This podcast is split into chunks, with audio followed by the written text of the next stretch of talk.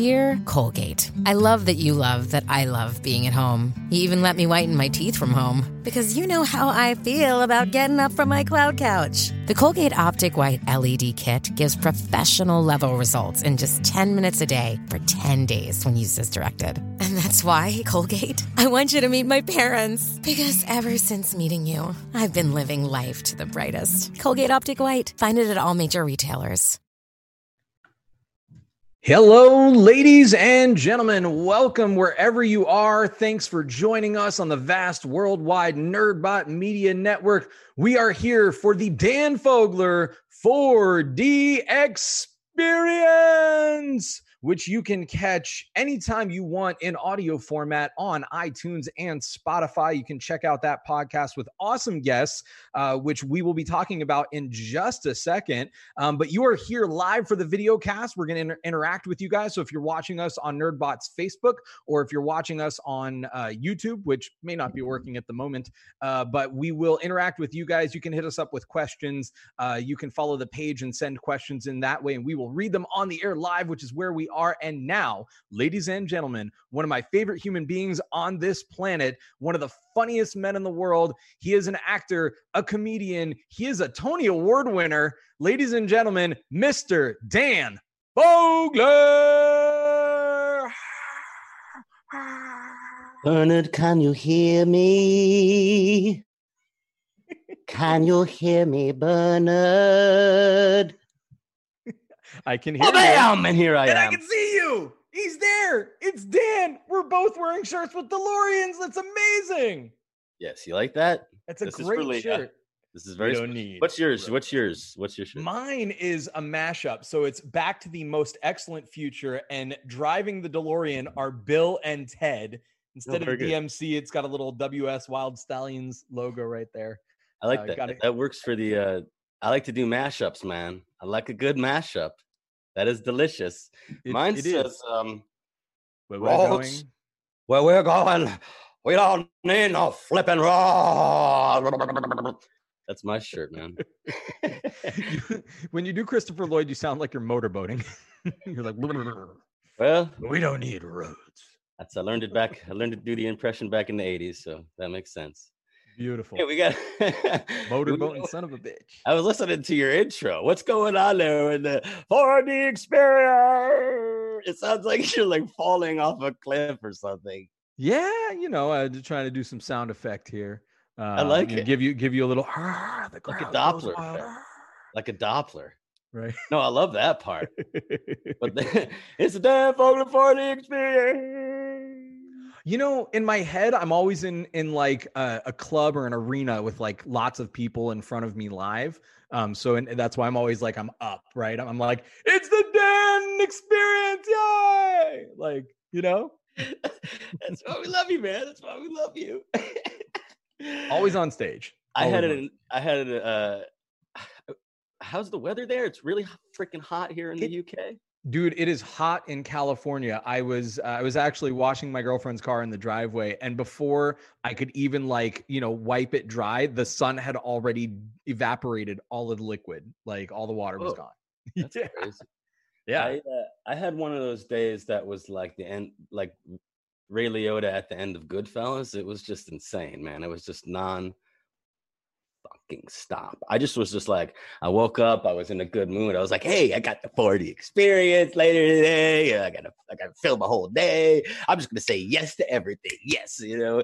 And I was like, hey, who wants me Uh-oh. to who wants me to fill up the pool? You guys want me to get the pool together? Yeah, get the pool together. So now I'm getting the pool together. Like, I'm like, you want three pools? They're like, yeah, yeah, yeah. I got three freaking pools now. I put three fucking. I'm filling up three. I, I made like a like a water park in my backyard, man. I, I like it was. I just kept. We need pictures of this. You got to put that on your Instagram. I don't know about that. Well, sure. At Um, Fogler's Fictions, custom will. made backyard water parks. hey man, you, I'm already spread too thin, brother. I'm telling you. And then I was like, I did that. My that was like my entire morning was setting that up. And then and then my wife was just like, man, what are we gonna do for dinner? I was like, I'll do dinner. I'm insane. I'll freaking make dinner. so I'm like, um, you gotta keep stirring it so that so the tomato sauce doesn't stick. And I'm seeing helicopters, man. It was like I was literally Liotta at the end. That's and now good. I'm witness protection now, Bernie. It's weird. Um, so I I don't know if you noticed, I'm super baked, very very baked right now. I just because uh, I didn't I didn't well, let's just face it. I had a funeral pyre, everyone would get high off of me. But he, oh, what happened?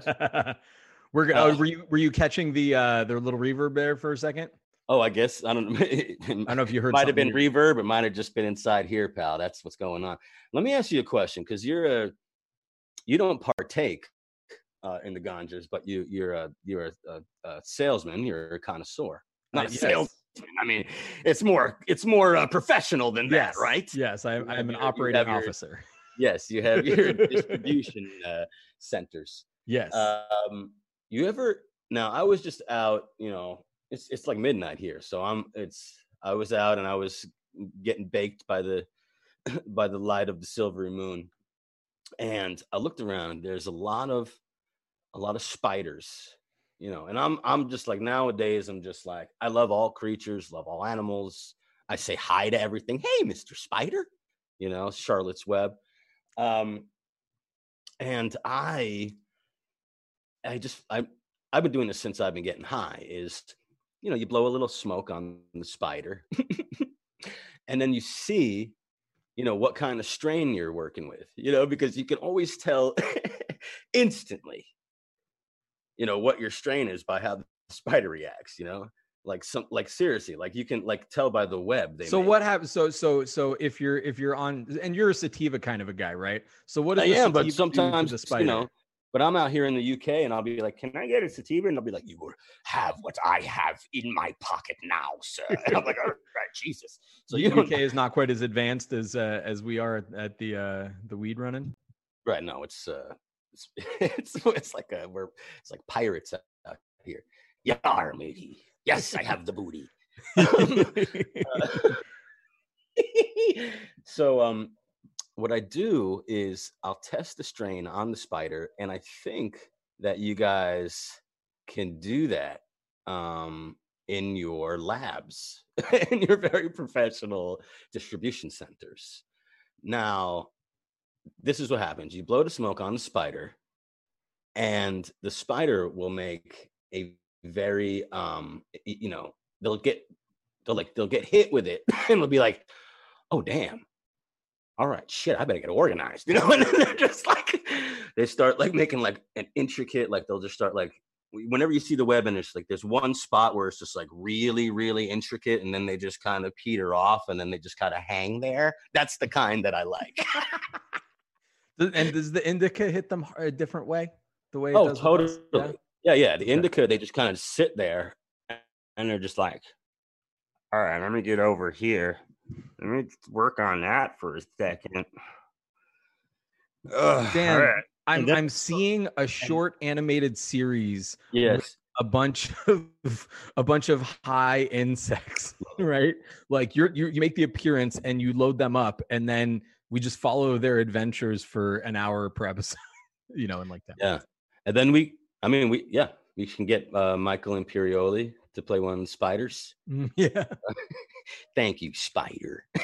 He's going to be on the show, I think. Uh, right. We're, we're so speaking of that. So um, I wanted to quickly say hi to a bunch of the folks in the chat. We've got uh, a lot of folks that actually um, I see a lot of uh, Ross's fans from around the uh, the world are already uh, excited and ready. Gabby is in there and Frederica.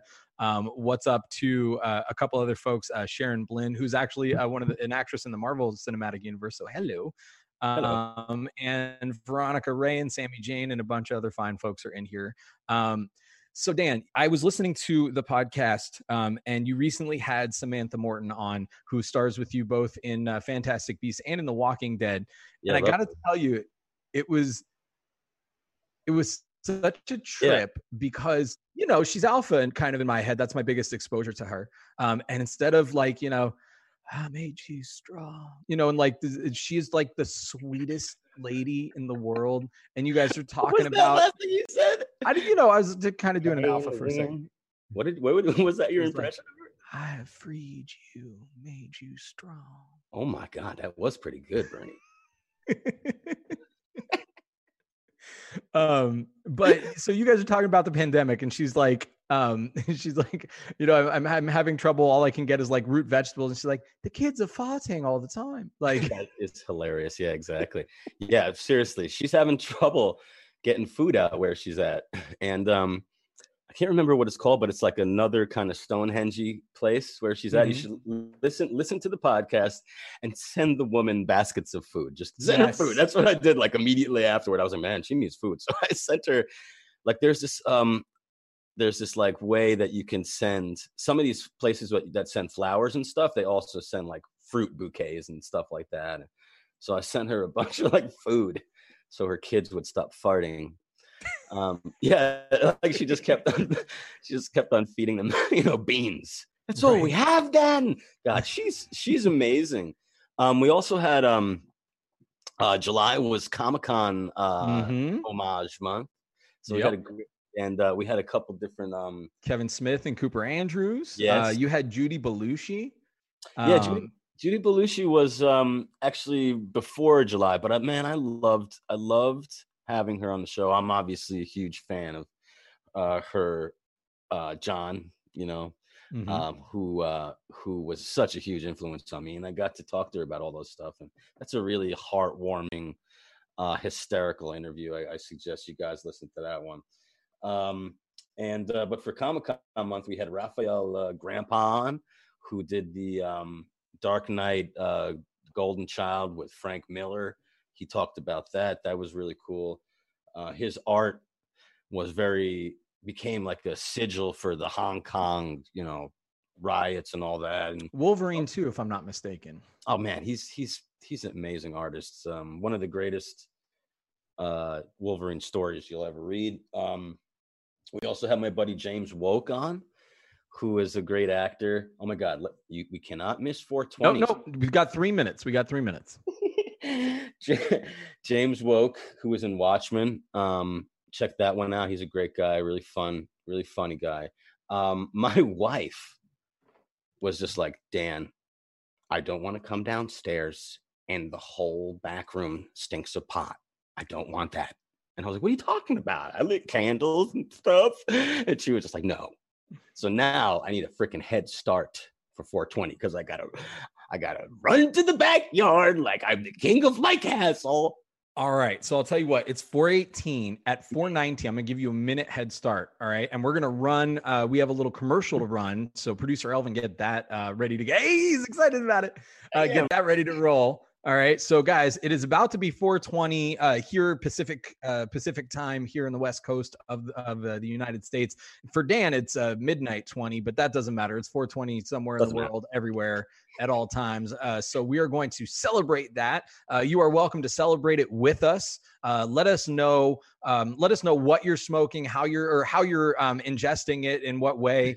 Um, pimp your favorite products in our chat real quick um, and and all that good stuff. So we got we got two minutes to the celebration, and then we're gonna bring our first guest on after that, uh, yeah. which is Ross Marquand. Very excited to have Ross back Love on the Ross. show. Um, everybody is like. Everybody's going nuts. They're super excited about uh, the 420 celebration. Dan, it's 419. Get out of here. Elvin, roll that package. And when we come back, I'm going to give you a little weed history lesson. Are you tired, Are you tired of not having, having the 4D, 4D Experience, Experience podcast, and video cast in your life? life? Yeah. yeah. You love you comic books, posters, and signed photos of Dan Fogler, don't you? Don't you? Well, who doesn't? Well, why the hell aren't you checking out www.foglersfiction.com right now? now? All right, I will. Repeat it. Repeat it. Huh? Repeat it so I know you know you know it. I'm not hearing it. Um, www.foglersfiction.com.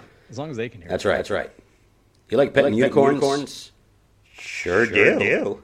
Okay, okay, bye. Bye. What? www.foglersfiction.com. One stop shopping for all your Fogler needs. needs.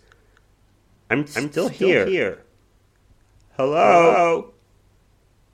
What? Are you tired, tired of not having the 4D experience All right, podcast? ladies and and video? gentlemen, we are back here at the Dan Fogler 4D experience, and it's 420 here on the West Coast. Everybody celebrate, spark it up, hit that vape, drop that edible, have that tincture, rub that cream in, whatever you do, put this. Uh, Put the suppository wherever the hell you want to put the suppository. Oh my goodness, ladies and gentlemen. Uh, so here, I want to give you guys a quick history lesson. Uh, um, Dan's favorite strain is Jack Herer. So I want to tell you guys a little bit about Jack Herer while Dan is getting his toke on. Um, so Jack Herer is a strain that was named after a lifelong cannabis activist whose 1985 book, The Emperor Wears No Clothes, continues to be an influential resource in the fight for cannabis decriminalization. Uh, he was often referred to as the Hemperor. I love that. Uh, it's a sativa dominant um, hybrid that was developed by Sensi Seeds in the late 80s. Uh, tasty and perennially popular strain. It's actually not one of the more visually appealing strains. It's very sticky though, but what it lacks in visual appeal, it definitely makes up for uh, in its taste and its impact. Um, the high provides an excellent balance between cerebral and physical effects, leaving users deeply relaxed but attentive and conversant. Uh, Jack Herer is an appealing flavor, well rounded effects, uh, hugely popular in both medical and recreational cannabis alike. It's won several Cannabis Cup titles. Uh, cannabis Lab Analytical 360 has measured Jack Herer flowers having between 15 and 24% THC. It is a winner every single time. It is Dan's Several favorite. Cannabis Cup Um, and if you ever hang out uh, with me and Dan at Comic Con, uh, there will probably be some around, and you're welcome to partake with us. What's my favorite? Jack Herer, baby. Good man. You know, um, I'm an idiot. I went outside, took the huge, gigantic hit for my the apple pipes that I make, like I'm Johnny Appleseed. You're so funny with those. Like it, it, wherever you are, you you just you go get the apple and you make the apple pipe. You schmeckle like that.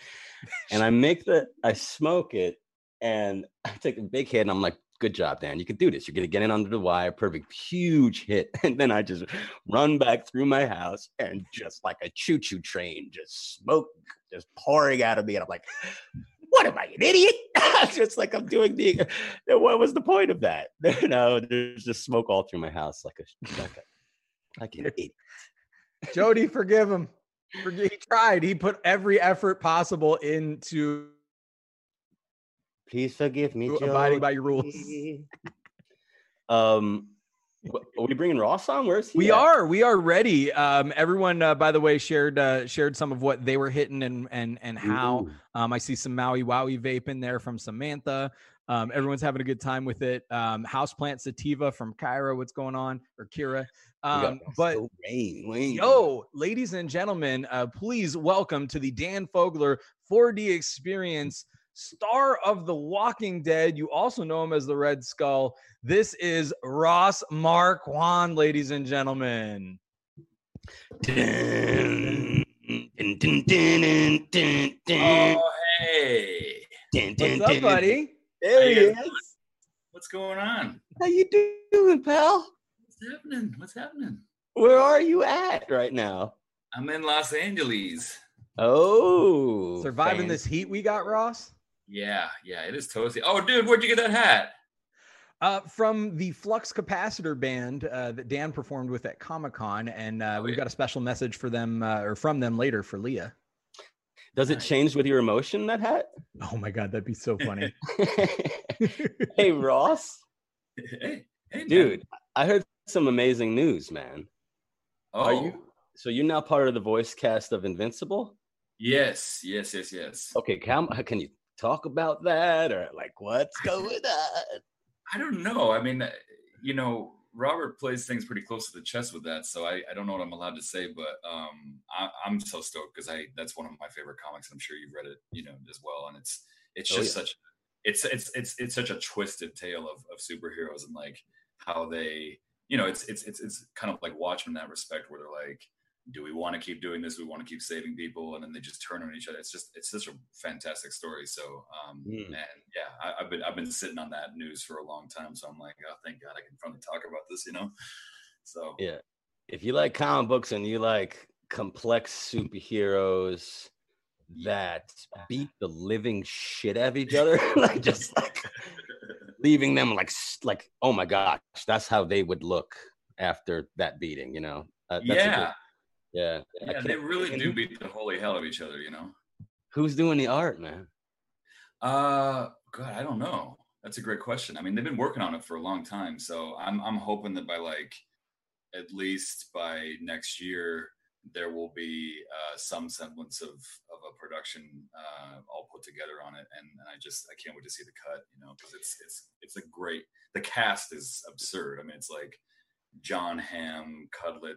Whoa. Uh, you know, Lennie works on it. That's Daniqua. I mean, Lauren, of course. Uh, it's just, it's an incredible cast, you know, and I'm, I'm just, I'm, I'm very excited to see it all come together. Me too, man. Yeah. I mean, okay, so Robert Kirkman, who's the mastermind, obviously behind The Walking Dead. Um, I'm really excited to to see this project come to fruition. I want to see this. I, I want to see some animation. You know. yeah. Um, and uh, can you say who you're playing, or can you can you say anything like that? or- Yeah. I think I can say, I mean, I'm playing the immortal and, uh, uh, the, the fish, uh, oh gosh, blanking on the, oh, uh, the fish man. What's his name? Shit. I'm blanking right now. Can you do the Can you do the Immortal's voice?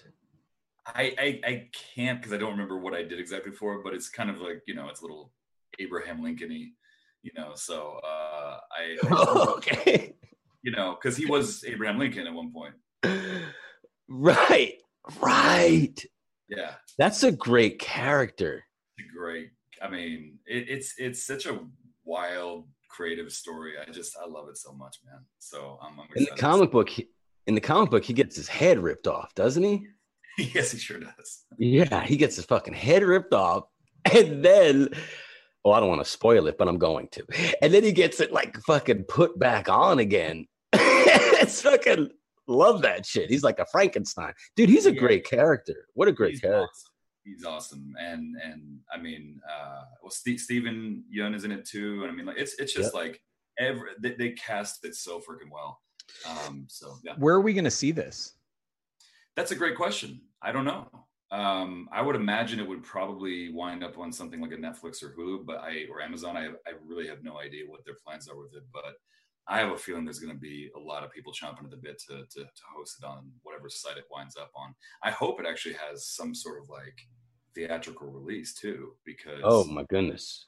I mean, I was Yes. watching um, Sp- Spider-Man Into the Multiverse last night, and I, I mean, even just on my TV, I was like, God, I forgot how amazing this this this movie is. I mean, it's it's it was such a you know revolutionary animated film in, in terms of like what they were able to capture and the way they animated it, the style, and I feel like this, you know, Invincible has the same uh, potential to be just as groundbreaking, if if not more so, because it's all characters that a lot of people don't know about. You know, comic book fans know Invincible very well, of course, but I think the average um, you know viewer will not know who these people are, and it'll be a fun little like exploration for them to to learn who these guys are and what makes them tick.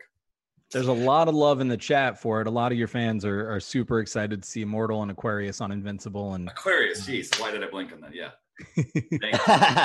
good man, Burn. Good man. I noticed that. Uh, I noticed that there's a lot of uh, Walking Dead cast in the cast. yeah. That's all I'm gonna say. well, yeah. I mean, it's. I mean, I like literally. I'll look did you have to have a minimum number of years served to be considered? yeah, probably. Um, let me just, I mean, you know, it's, uh, here we go. Let's just go down here. I'll, I'll just list all the people because, you know, that's probably the easiest way. Oh, wow, they have a lot of stuff in here. Uh, well, Khary worked on it. Um, Oh my god. uh, Sonequa. Uh, wait, where, where, how far back does this go? Oh, okay. Um, it's just like everyone and their mother worked on that thing, and it was, it was just awesome. You know, Um, so we're gonna do. We're gonna uh, put you through uh, the traces here, man. We're gonna oh, okay, we're gonna put you to work. Are you cool with that? sure, sure. okay. I want everyone at home. off, all right. What'd you say? it means my day off, but I'm, I'm cool with it, you know. Oh shit! I'm sorry, man. No, no, I'm, no, it's all- I'm working right now too. I, I can't help it. Where are you? Are you are you still? I'm in the UK, man. How do you Oh, is this a is this a fake backdrop behind you then? Uh, no, that's real. Oh wow. Okay. That's my wall. I put a bunch of posters up uh, from the comic books, and thanks for asking. Uh, I have several comic books uh, with heavy metal coming out, and nice. Nice. here I am, shamelessly. Um, that that's me, by the way. These are pictures. I. I remember that guy. I remember that face. Hey, how did But that come? Japan, man. It's been since December. That was the last time I saw you. Yeah, Japan was crazy. Hey, hey, how did the commercial go? I didn't see it. I was off doing other things. How did the? How was it? Did it go well, Burn? The commercial Which- was great, actually. Uh, the fans Nice. loved it, and uh, uh, they had a blast with the whole segment. I think I think we we we did the 420 right. We did it figured right. it out. What's happening? What I just realized is that a lot of people are probably not even watching because they're smoking. And I'm like, ah, damn it. But we'll figure it out. Yeah, there might have been a drop off, right? Some people didn't make it back from the 420 break. Wait, wait. What was Um, that? Wait, when did we? Uh, that's hysterical. Okay, so we're going to uh, do a reading of one of these wonderful things, Brooklyn. I actually have it uh, set up to show. We're going to show them the panel. Oh, the pages. yeah. And Yes. um, so everyone at home, we're doing this on the fly. We had no rehearsal, man. We're just, you know, hopefully it'll be amazing. but uh, it's like a little fun sneak peek of this comic book, Brooklyn Gladiator, that I have coming out with Heavy Metal Magazine.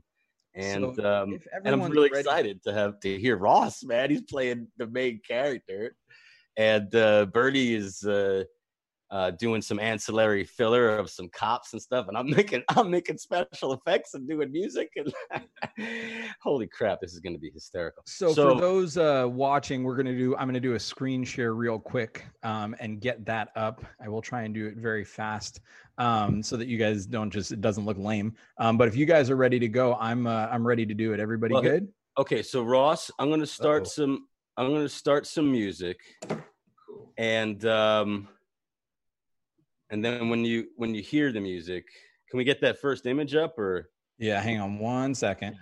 When you- Uh, are you going to be doing the intro and the stage direct, or how will this work? You're you're just you're reading the narration, brother. That's it. Okay, but so you're, you're you had the introduction then, right? What's the introduction?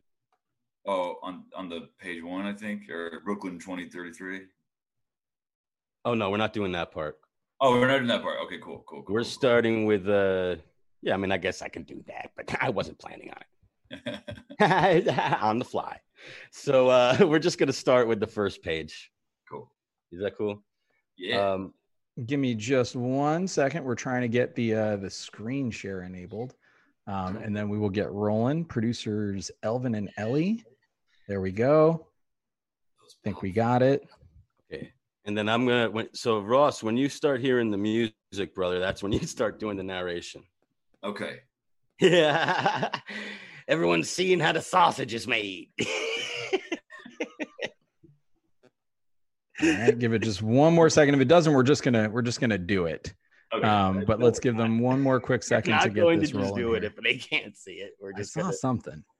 move to the next segment. Pulling pulling the curtain back. Pulling the curtain back. Where is the all powerful Oz?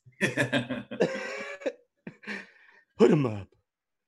Okay. We're just gonna start doing We're slipping into Nick Nolte territory a second ago. I was like, oh yeah, more of that. Who was? I was. You, you. I love it when you do your Nick Nolte. It's my favorite. Oh, do a Nick Nolte. I haven't heard your Nick Nolte. Let's hear it. Not serious. Okay, so my Nick Nolte. My Nick Nolte. This is Your this Nick is- Nolte. Damn it, God, Jesus Christ. You know, my, my goddamn tooth. I gotta get my. What the fuck? What was that movie with the tooth? Affliction. Affliction. Yes, that's how I honed my. And you do co- you do the other guy. Um, I, Gary Busey. no, no, no. Who, who else is in affliction with him? oh, James Coburn. James Cole. God, James Coburn. My From God. Mon- Monsters Inc. as well. Yeah, Dra- I never get to do my James Coburn. He's fun. you're fun, Ross. All right, guys. Maverick. Okay. I do have the uh, the screen share is up and and good to go. So they're seeing the uh, the opening page from the Brooklyn Gladiator, The Last Storm. Okay. Um. Okay. Cool. Let's let's mute some background noise, whatever's going on there, and let's let's get started. I have no idea what that is. Uh, Sounds like someone in the booth has a moose. Yeah. with them, or I got it. moose. I just muted them. They gave me uh, to do this. They gave me executive power. It made me the the host of the stream. Someone in the done booth that. is humping a moose. Okay, come on. Okay, they're- they're gone. let's let's uh, continue. All right, cool. All right, we're ready to go. They've got the first page up. I'm gonna go ahead and uh, switch it here. Good. There we go. Give you the the title Keep card. Credits. Here's the introduction. I can't Got the big that. bruising gladiator in the background. Chapter one, and first panel is up. Yeah. All right. Tripping on the most potent narcotic in existence can inspire some poor life choices. Welcome to Brooklyn. I'll wait until that page. I'll go. Uh, these cunts, they're the law. We like to call them nannies. They don't like that very much. They have no grace, sacrifice themselves for a kill shot and an upgrade. They scan civilian minds, track every movement, but not mine. I don't get out. I didn't set out to be a criminal. It's what this city became that made me one. I'm John Miller. It's 2033. Fascist cunts. Sickness is more profitable than health. I tried sobriety for a sec, but nothing could distract me from the horror like the fluff. It was just a matter of time till I fell off the wagon. There's no real crime anymore. The ASIs make sure of that. No one cares. Total apathy. Electronics don't like me. Used to think it was a curse, but now I know it's my gift. Constant ads, that's the military's handiwork. But even they can't hide their secrets from me. Tesla ain't happy. They reverse engineered his tech, made the overcast sky their own silver screen. Oh, don't forget the nanites, microbug bots creating synthet- synthetic building blocks at a molecular level. Ah, the AM smog line. It's now the only legal drug. Smoke it and you become God in your own mind. Government manufactured and Surgeon General approved. Get caught sipping on the street, and these nanite fueled pigs will rip you to pieces. It's a hell of an effective curfew. Don't hurt me. That's Processing. that's how the world works now. I don't so much break the rules as make my own. I've learned secrets even the all seeing eye doesn't know. Knowledge is power, hidden knowledge is gold. Whoa, am I going astral whole while conscious? That can't be good. Wait, what? Under their influence, but still in control? I can feel every cell in my bloodstream pumping up my spine and into my skull. Nanite free, I might add. 100% natural, baby. Chi rushes into my leg and turns my foot into a jackhammer. Meditation exercise, bitch. That's how I do it. Oh, yum. Bacon bits. Gnarly. What was I saying again? Oh, yeah. I know many of NYC's secrets blind spots, forgetting places, forgotten places. Subways are always abandoned now since the quakes, back when the nanites started digging. This is my cool telepathy voice, by the way. Stepped into my office. I promised the smell was here before I moved in. You never get used to it. Yeah, that's it. That's it. Cut it there. Cut it there. Beauty. That's awesome, man. I mean, I enjoyed it. Very That's my cool. on-the-fly voice for Man, that was great. Before I drop the screen share, Dan, you want me to give the uh the the fans a little peek at the next few pages, just the art? Yeah, why not? This is some Simon Bisley for you. Simon. Whoa, naked lady. uh, Simon Bisley is is here. I want you to flip forward a little bit. Simon Bisley is is hysterical because he's known, you know, he's Lobo, you know, classic, you know, heavy metal. Like I can't believe I'm working with him. Unbelievable. But I learned that he, he has That's my last one. He's got oh this is the last page we have. Yeah. Oh, okay. Um, cool. Uh, he has this this little quirk where he likes to uh, he likes to hide penises like little Easter eggs in his work, and I guess he got in trouble with that.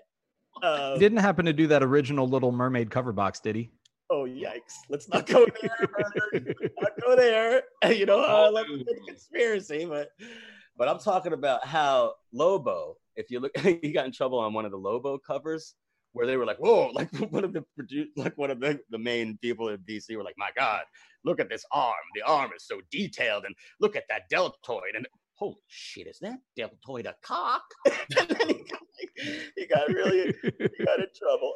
and you know, so uh, in one of the pages here, I guess we don't have it, but well, I guess uh, there's a uh, there's a character that's blowing smoke rings, and, I was, and, and it says in the script he's blowing elaborate smoke rings. Okay, and uh, so I'm looking at it, and I'm like, you know, it's like these rings, and then the obvious, you know, thing that's going through the ring it are just uh, they're more like smoke cocks. They're smoke cocks. I'm just gonna say it. People are gonna see it, and I'm just like, you know what? Fuck it.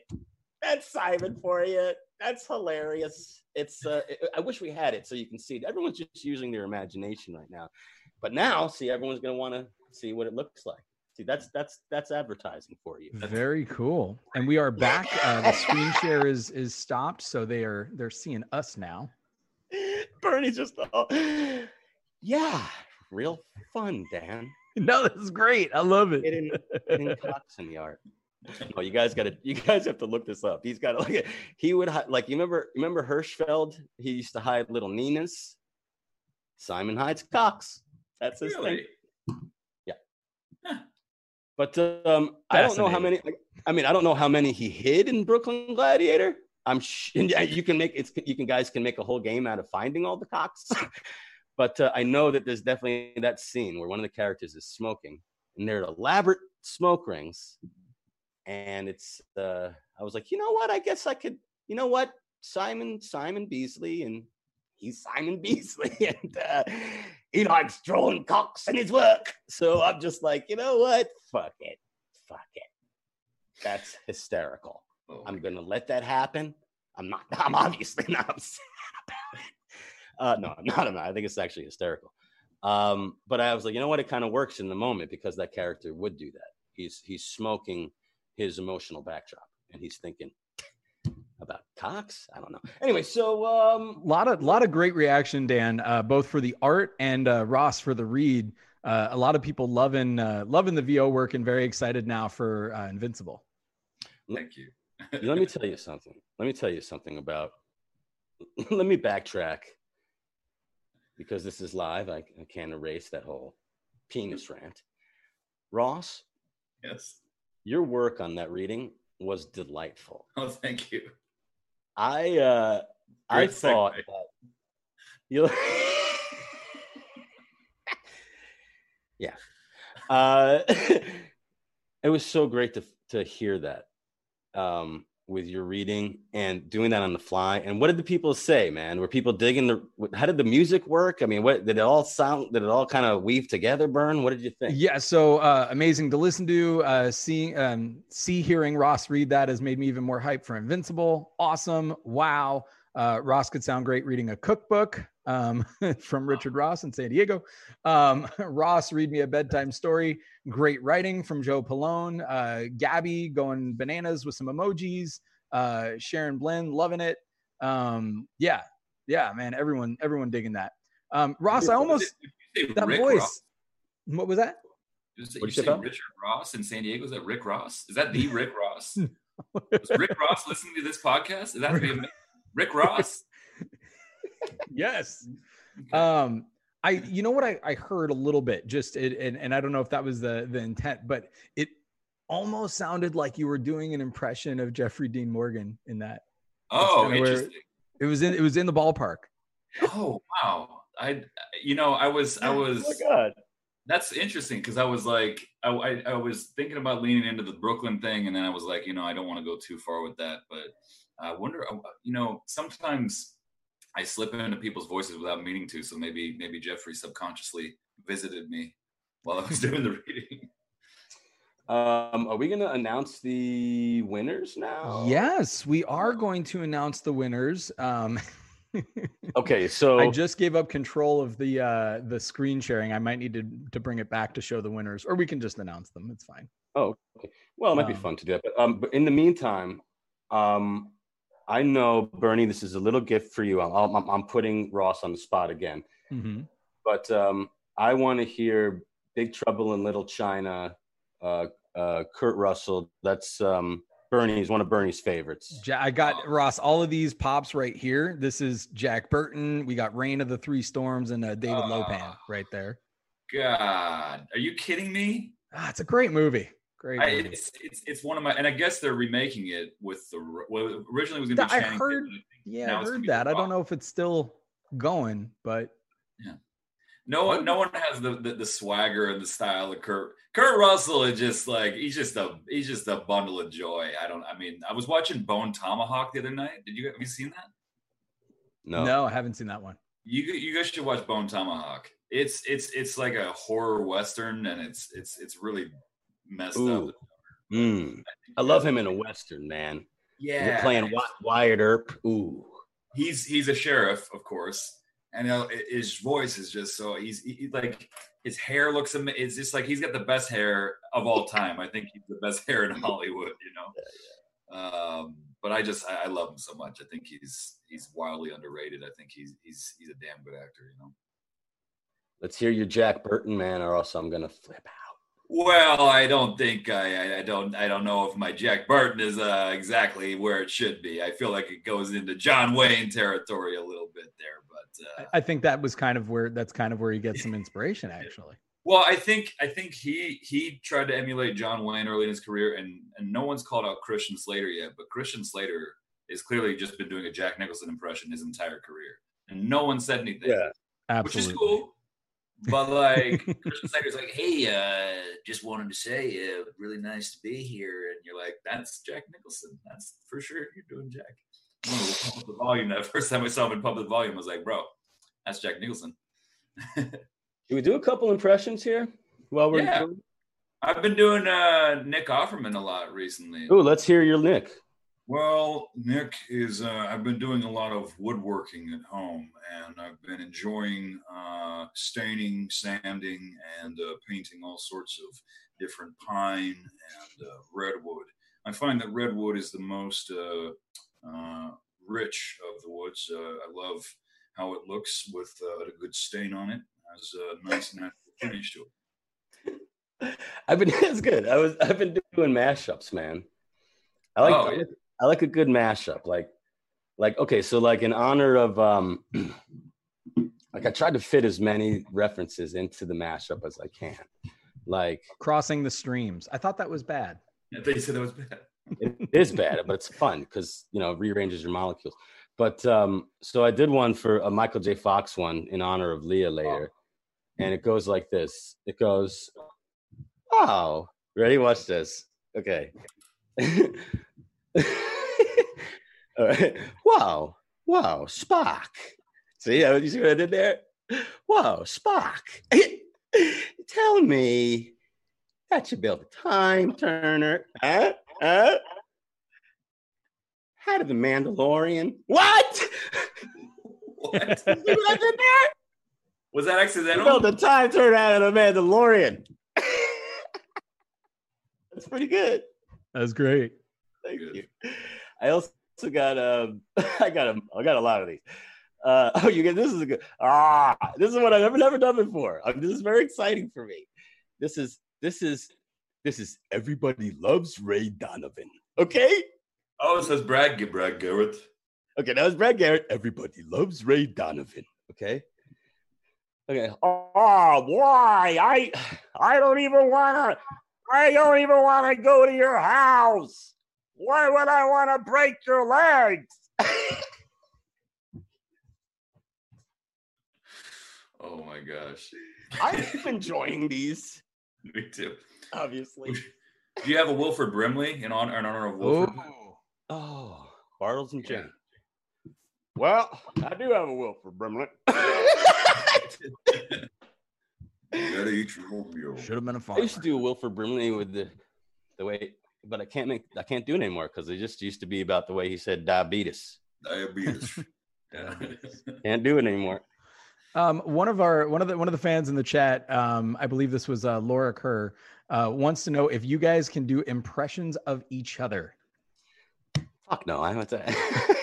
I could. I only have. I only have one impression. I mean, I bet you can, Ross, because you're a genius. I only have one impression of Ross, and What's that? it, it's when you've laughed really hard at one of my bits, and this is what the sounds you make after you go. You go, oh, oh, kind of spot on. It's kind of spot on. I do. I do. Ross catching his breath after laughing his ass off. That's what I do. Yep. I love it. you don't have an impression of me. I don't. I don't. I haven't worked on you. I need, to, I need to work on you next year. I think that's going to be my goal on set. You know. We should have a Dan off. We'll get Cooper back on. Well, I'll do a Dan off. Oh, does does Cooper have a Dan? I, kind we should all develop one. Hell yeah. I think that's. I mean, it, it's it's a lot of giggling. It's a lot of like. Uh, uh. no, it's a good thing. I'm, you're very. It's not a bad thing. You're a gleeful guy. You you giggle a lot. You're you, you you're you're full of laughter and mirth. It's a good thing. you're you're you you laugh a lot. It's good. That's The hysterical. Mirth Master. That's the, you know you know you're you're you're you're funny. You know in a way you tell your story. I have I have one that is, I have Hank Hill as Henry Hill. Oh, oh. You want to hear that one? Yes, of course I do. Bobby. Okay, hold on. Okay, here we go. I have to I have to practice. Bobby, get the hell off of my lawn. Okay, here we go. Tommy, Tommy, you're just funny. I like the way that you tell your little stories. Oh my gosh. Come on. I love it. I love it. These mashups uh, are, are the best. I got one more. You want to hear it? Yeah, of Let's course. hear it. This is self-explanatory. okay, here we go. 12. Wait a minute.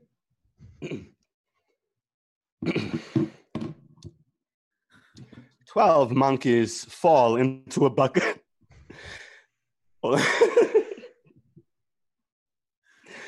Twelve monkeys fall into a bucket of cream. Eleven of them die.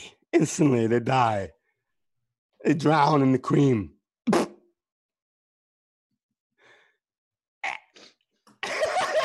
I can't go on. I can't go on. But you know what I, you saw what I was doing there. Dan, give me a uh, who could I mash up Eric Cartman with? I'm the 12th clown. clown. it's too late over here, folks. What time is it over there? Uh, it's past. It's about to be 1 a.m. So hold on. Oh, So man. you're so doctor. He's he's eight hours after us. you have a Cartman impression. Yeah. what do you want from me? I don't know who to sh- do- who should I mash it up with? I can't do your mashups for you. I, okay, all right, all right. Uh, Why don't fans do in the Cartman chat, I fans in the chat, give me something to mash up Eric Cartman with. about Raiders of the Lost Ark? Oh. What You do you- not- Here, no, no, oh no, no, I got, it, I got, it, I got I it. got. Uh, Eric, Eric? Cartman, Eric Cartman is short round from Temple of Doom. Dr. Jones! Dr. Jones, look out! Okay. Screw you guys. I'm going home. Does, does that Wow, actually that's happen in, really good. Does that actually happen in South Park? I, that maybe they could Does he do done a that. short round? Or did you just invent that? No, bit? I just, I just, I was doing short rounds lying as Cartman. I think we're gonna get in trouble for that and the cock rant. I'm worried, Bernard. I'm not concerned at all. It's everyone's forgiving in the apocalypse right now. I guess You so. will respect my authority. Okay. Dude, that's that's a really good Cartman. Thank you. That's like that's like spot on. okay, let's talk about the winners. We have the exact- winners. Uh, we actually have uh, Dan. We've got a little uh, a little prize package uh, commercial we're going to run for uh, what they're going to win, and then uh, I will screen share and show everybody the winners. Whoever uh, saw us two weeks ago on the last installment of the 4D Experience video cast uh, saw about 32 amazing costume entries, and we have uh, I believe seven. We have four runners or four honorable mentions and three three big winners. So producer Elvin's going to run a package and we'll be right back with the winners.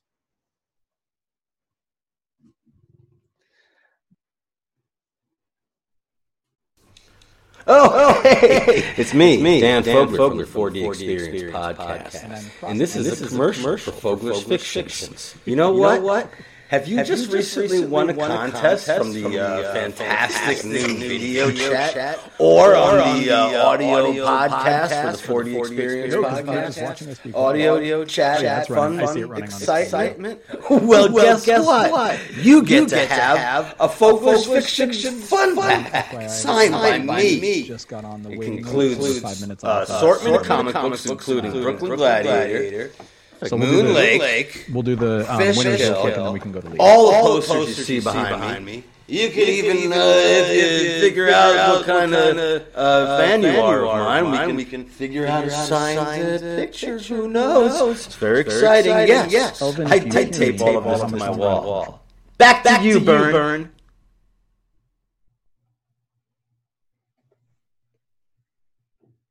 I don't hear you, Elvin. Oh, you're muted. Oh, my darling. Elvin? Oh, all right. I believe we are back. Um, that was the commercial. Smooth. Yeah, the commercial ran. Um, I believe we are back from the commercial. And uh, I'm going to do a quick uh, screen share here, ladies and gentlemen, and then show you guys the winners. They're not in a particular order. I didn't like one through seven them. So we're just going to show them and talk about them real quick. So this is from our last show. This was uh, a lot of fun, some really great costumes. And here we go for everybody. Oops, uh, there we are. Oh wow! Yeah. So the um, this was one of the yeah they did a a gender swap of uh, Queenie and Jacob. Um, the couple on some, the right, the couple on the right did an amazing job here. They they are just very attractive people. Um, some really smart like uh, uh, choices and and how to do the gender swap and and things like that and keep it in the air. I love what she did with the uh, the the gown there. So very cool. Yes, um, gaining points, honorable mention, very yes, creative. Yes. Awesome. Um, and then we have ah. Nightmare Fuel right here.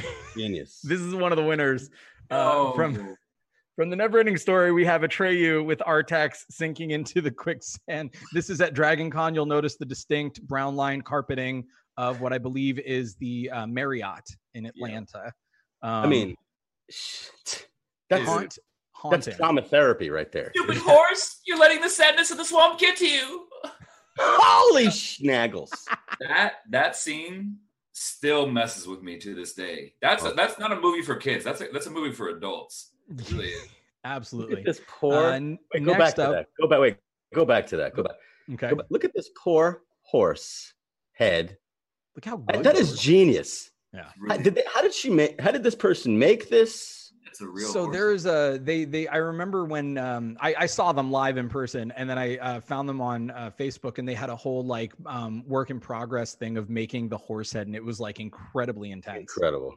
Yeah. See what's what's hysterical is like the moment where she's like walking to the place with the horse head under her arm. She should rent it out. She's like, here's a good spot. Clunk. Ah! she should she should rent it out for you know Godfather. Um, yeah, she made Dragon Con an offer they couldn't refuse. There you go. Uh, okay, what's the next one? Uh, next one's one of our winners. This is Grimlock from the Transformers. Yep. Um, he is seven feet tall in this costume. It's awesome. Me, Grimlock. Grim Grimlock was my favorite toy growing up. Uh, this person could not have known that, but that's why that's why they got my vote. It, yes, what was a lot of nostalgia. What was the name of the purple ones that were like? Was it Constructicons? Constructicons, purple and green. Yep. Dude, that was my favorite Transformer. That and uh, Sound Soundwave. They were favorite. unfair until the aerial bots showed up. Constructicons was like unfair when they became Devastator. Right. Constructicons yeah. were cool because they were they also had the Voltron aspect to it. Yep. Right. Yeah. Yep. Yep. All right, this is uh, the last of our winners. This is Look Inspector Gadget. Gotta oh, love this, right? God. Look at that. The guy has a it's so good. The guy attached a fan to his head. That is a ceiling fan. He's it's giving great. himself. He's definitely related to Jimmy Kimmel somehow, and he he's going to need some kind of uh, adjustment to his spine after this, and I appreciate the effort. Absolutely. Uh, we have a couple more honorable mentions. Uh, we have uh, Stitch. Stitch. Such a good stitch. This is awesome. This is a a, a really great cosplayer out of Arizona, Asta Young. She's fantastic. Love her. Um, and then we have Prince. Dude. I know. Aaron Rampal. He's a comedian out here in LA. Um, and is a great Prince. That- that's amazing. The Right? lighting, and everything too. That's so good. Oh, it's beautiful. Wow. And our last one, uh, I want to say, I believe this is uh, probably Reinhardt. I think um, from League of Legends. God of War. Not, That's- it could be. Yeah, I don't know. It's beautiful. Look at Or is that. this uh, Wo- Wo- the World of Warcraft? One of the uh, or League of Legends. League of Legends? Okay. And he looks like a he looks like a toy, doesn't he? He does. He looks amazing. That's got to be. Oh, you got to feel like you're drenched in sweat after you take that thing off. he looks like a Mc like a McFarlane sculpted toy or something. Yep. That is wild, man. That All is- right, that is the end of our uh, contestants. So we'll uh, Well get in touch with everyone if they're watching us. Uh, we'll get Well in done, touch, give you guys the prizes. Um, I'm going to stop the screen share. I'm going to give control of this feed back to uh, producer Ellie, and then uh, we're going to uh, we're going to have Leah ready to go. So give me just a second for that. And actually, Dan, if you want, um, I do have the winner of our sci-fi bracket challenge.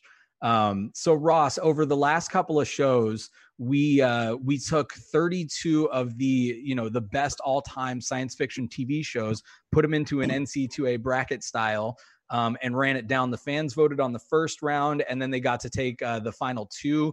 And then uh, Coop, Dan, Kevin Smith, and I, uh, and Phil LaMarr on the last show uh, brought everything down, did the Sweet 16, Elite Eight, and Final Four, and it came down to we couldn't have planned this. Star Trek versus Star Wars, the original series 1966 versus The Mandalorian. And the winner is by about a 20% margin. Star Trek, the original series, goes wire to wire. No matter how hokey, they got popsicle stick models. It Never is tell me the odds. Oh, reigning supreme as the best science fiction show. wow. Wait, which one? I, I talked over who won. Uh, Star, Star Trek, the original. Star Trek, series. the original series. I would have gone with Next Generation myself. I'm surprised that didn't that didn't win out over the the, the original. Oh, I Uh, love you know, original. You're I'm gonna telling pull me that that, up real quick and uh, let you me know. I'll that- let you know what happened to it. telling me that the, the Kirk beat the Mandalorian. I Oh, love. I take it back. It wasn't a 20. It was it was a less than 20 votes margin. My bad, guys. Less than 20 votes margin on that. Get off of my Wookie. Ross taught me how to do Harrison Ford, but he does it much better. It's much all better. in the finger. It's all in the So- finger. So Ross, TNG took out Twilight Zone and Farscape on its way to a fated battle in the uh, Elite Eight against the original series. We had Trek on Trek, and the original series beat TNG. And we had an early exit um, on the show with uh, Coop and Kevin Smith. Battlestar Galactica drops in the Elite Eight to Quantum Leap. Hey, Bernie. Yes. What? Hey, Bernie. yes, sir. Is my mic on? What the Your fuck? mic is on. Yes. Hey, Hello. Bernie. Is this thing on? Hello. Hello. How do these things work? Um, do you want to announce now the next cosplay contest? Uh, This would be a great time. Yes. Um, so for those of you hanging out at home, you can uh, you can check out our Facebook page for the Dan Fogler 4D Experience videocast, or check out Dan's uh, Instagram at Fogler's Fictions, and we're going to show you some art from Brooklyn Gladiator, and we're going to have another cosplay contest where we encourage you guys to dress up as characters from Brooklyn Gladiator. Yeah and we'll Very give out another fantastic prize package. So that's going to be in two weeks uh, on August. I want to say it's the 22nd. I hope that's right. That's Um, my what? we should we should bring him in to wish him a happy birthday. Oh, let him have his I'm gonna be in the birthday party. Um, and uh. I think we're good to announce our our guest for that episode. Dan, you wanna you want me to keep This that episode? close? Hold on. Let me check my The breath. next Wait. Oh, what are we talking about? the next episode uh, we have that guest Oh. confirmed. You wanna you wanna do it or you wanna? Oh, go ahead, man. You, you're on a roll. All right, ladies and gentlemen, we will have from True Blood, and Magic Mike and Justice League. Joe Manganiello will be our guest for that show. Magic Mike. did you see that one? I didn't see that one. I Oh, did yeah. not see the Magic Mike. But we series. also wait. We also got who else? You know who else we got for the next show? uh, Matthew McConaughey. and they're doing a dance. no, we got uh, we got Seth. Um, we got Seth's Seth. gonna be on the show. Yeah, Seth. Seth who? Gilliam. Gilliam. Oh hell yeah. Nice. Yeah, yeah. nice. Uh, from The Walking Dead. Uh, very excited to Out of have. Gabriel. Yes, and um, so that's gonna be a fun show. When's that one? Um, Burn. That's the twenty In two weeks, the 22nd. Two weeks. and that's your birthday, man. So we got to And do a Ross's shout out to. Ross. We'll do a happy birthday for Ross on that day. yes. Yes. Unless All you right. want, do you want do you want to do it via satellite or something, man? That day we'll see. We'll talk I'll about it. I'll probably be in the mountains. I probably won't have very good. Be Like I'm never gonna do the show again, Dan. No, no, no, no, okay, I got you. no, no, no. No, that's All a good idea. Dan, I know you've been excited uh, to, to bring our next guest in. Um, Since having been- 1987, I've been excited. right? Um, so for those of you watching at home, uh, you certainly know her from Back to the Future, Some Kind of Wonderful, Howard the Duck. Uh, the the list is a mile long. Red Dawn, All the Right Moves, tons of films, and she's directed uh, several episodes of The Goldbergs, uh, including an episode featuring Dan. Ladies and gentlemen, joining the Dan Fogler 4D experience. Please give it up for Lea Thompson. Oh my gosh, you're here. Oh, Hello. How are ya? Where are you? Are you in LA? Los Angeles. Nice. Oh my goodness. Welcome to the show. Thank this is you. so exciting. Okay, so I met you. Let's let's we'll go backwards here. Um, do you know Bernie and Ross here? You guys uh, familiar with? I have never met Lea, so hello and welcome, and it's a pleasure to meet you. Thank you. Same to you. I met you. I met you on the Goldbergs. Okay, but I, Mhm. you know, I felt like I mean, I've been watching you since uh, you know the '80s, so I, I know you for. I feel like I, I know you for a long time, but I got to work. I feel like I, I so I got to work with you on my favorite episode of the Goldbergs. Okay, it's my favorite. I've done a lot of them. I've done many, many episodes, many Thanksgiving episodes. I've even driven a DeLorean in one of them, uh, which is uh, amazing. But um, the episode that I did with you, I got to combine. I don't know. It was like a for me. It was like a perfect storm. I got to combine all, everything that I love, like all the Belushi, like um, physical comedy, and I got to wear fingerless gloves, and I got to like steal the Knight Rider car. And um, why were you so amazing? You just like, I don't know. You were, you just said, ah, you just so said yes to everything, and you were just like more, more, yes, go even, go even crazier, and and it was such a pleasure to work with you. So so thank you for that, for giving me my favorite episode, and and just being such a you know, great. you're just your talent is so extreme. I was just so uh, delighted to work with you, and you know, it's it's one thing when you're an actor and you see something, you know, you see all this excitement coming from your scene partner, but when you're a director, it's like gold. And the funny thing about the Goldbergs is that it's just like so crazy. Like you, you know, the things they ask you to do are so mad. And uh, you were so amazing. And you know it's not comedy's not always easy in terms of like getting it all together but you are just a genius. So i you know that's the greatest gift when you're an artist is being able to work with someone like you it was it was a one of the great moments of my directing career so thank you Oh well, well hmm, thank you. I, I got I, I got to drive the Knight Rider car. Okay, like I got I, okay. There's so many things from my child childhood that I get to like really like to you know play through and, and like on the show. What's up, Ross? There was a steering wheel that didn't go all the way around. Right, Right. yeah, no, right, it's it a- was like this. little- It was yeah. a quarter head or something. You drive that thing on your back. I was on my back. That and the DeLorean, you drive the same way. I don't know how you guys. I don't know how the hell the DeLorean is is a very hard car to drive. terrible I- I, I got to drive it. Uh, I did Dancing with the Stars, and I'd never even been, you know, in one of the tricked out DeLoreans. Right, right. And they were like, "Oh, we've got a promo. You're gonna do back to the future dance." and then they go, "Here's the promo." Now they bring this DeLorean, and then they say, "Drive as fast as you can towards the camera." It's some like poor sod, you know, you know, filming B-roll, and he's standing, and I'm like, "Dude." these brakes suck. Like, really? And then I have this really macho Russian partner who's like, I want to drive the DeLorean. And they're like, oh, she has to drive it. And then he's like, throwing a you know a little fit about not driving the DeLorean because I got to, but I almost killed somebody because the brakes, right? The brakes suck. It's right? a really heavy car. It's it's it's stainless steel. Like that is a really really heavy small car. It's hard to get up to 88 miles per hour too. It's I doubt it. I very much doubt that that car can get to 88. and then Okay. you can't stop it. uh we'll get to Back to the Future back to Back to the Future in a second. I gotta get back to Back to the Future in a second. But uh I want to talk about um You're Al Pacino. You're Christopher Lloyd. Christopher Lloyd is an Al I'm Pacino. gonna back to the future, buddy. Oh, I gotta figure out how to get this flux capacitor working.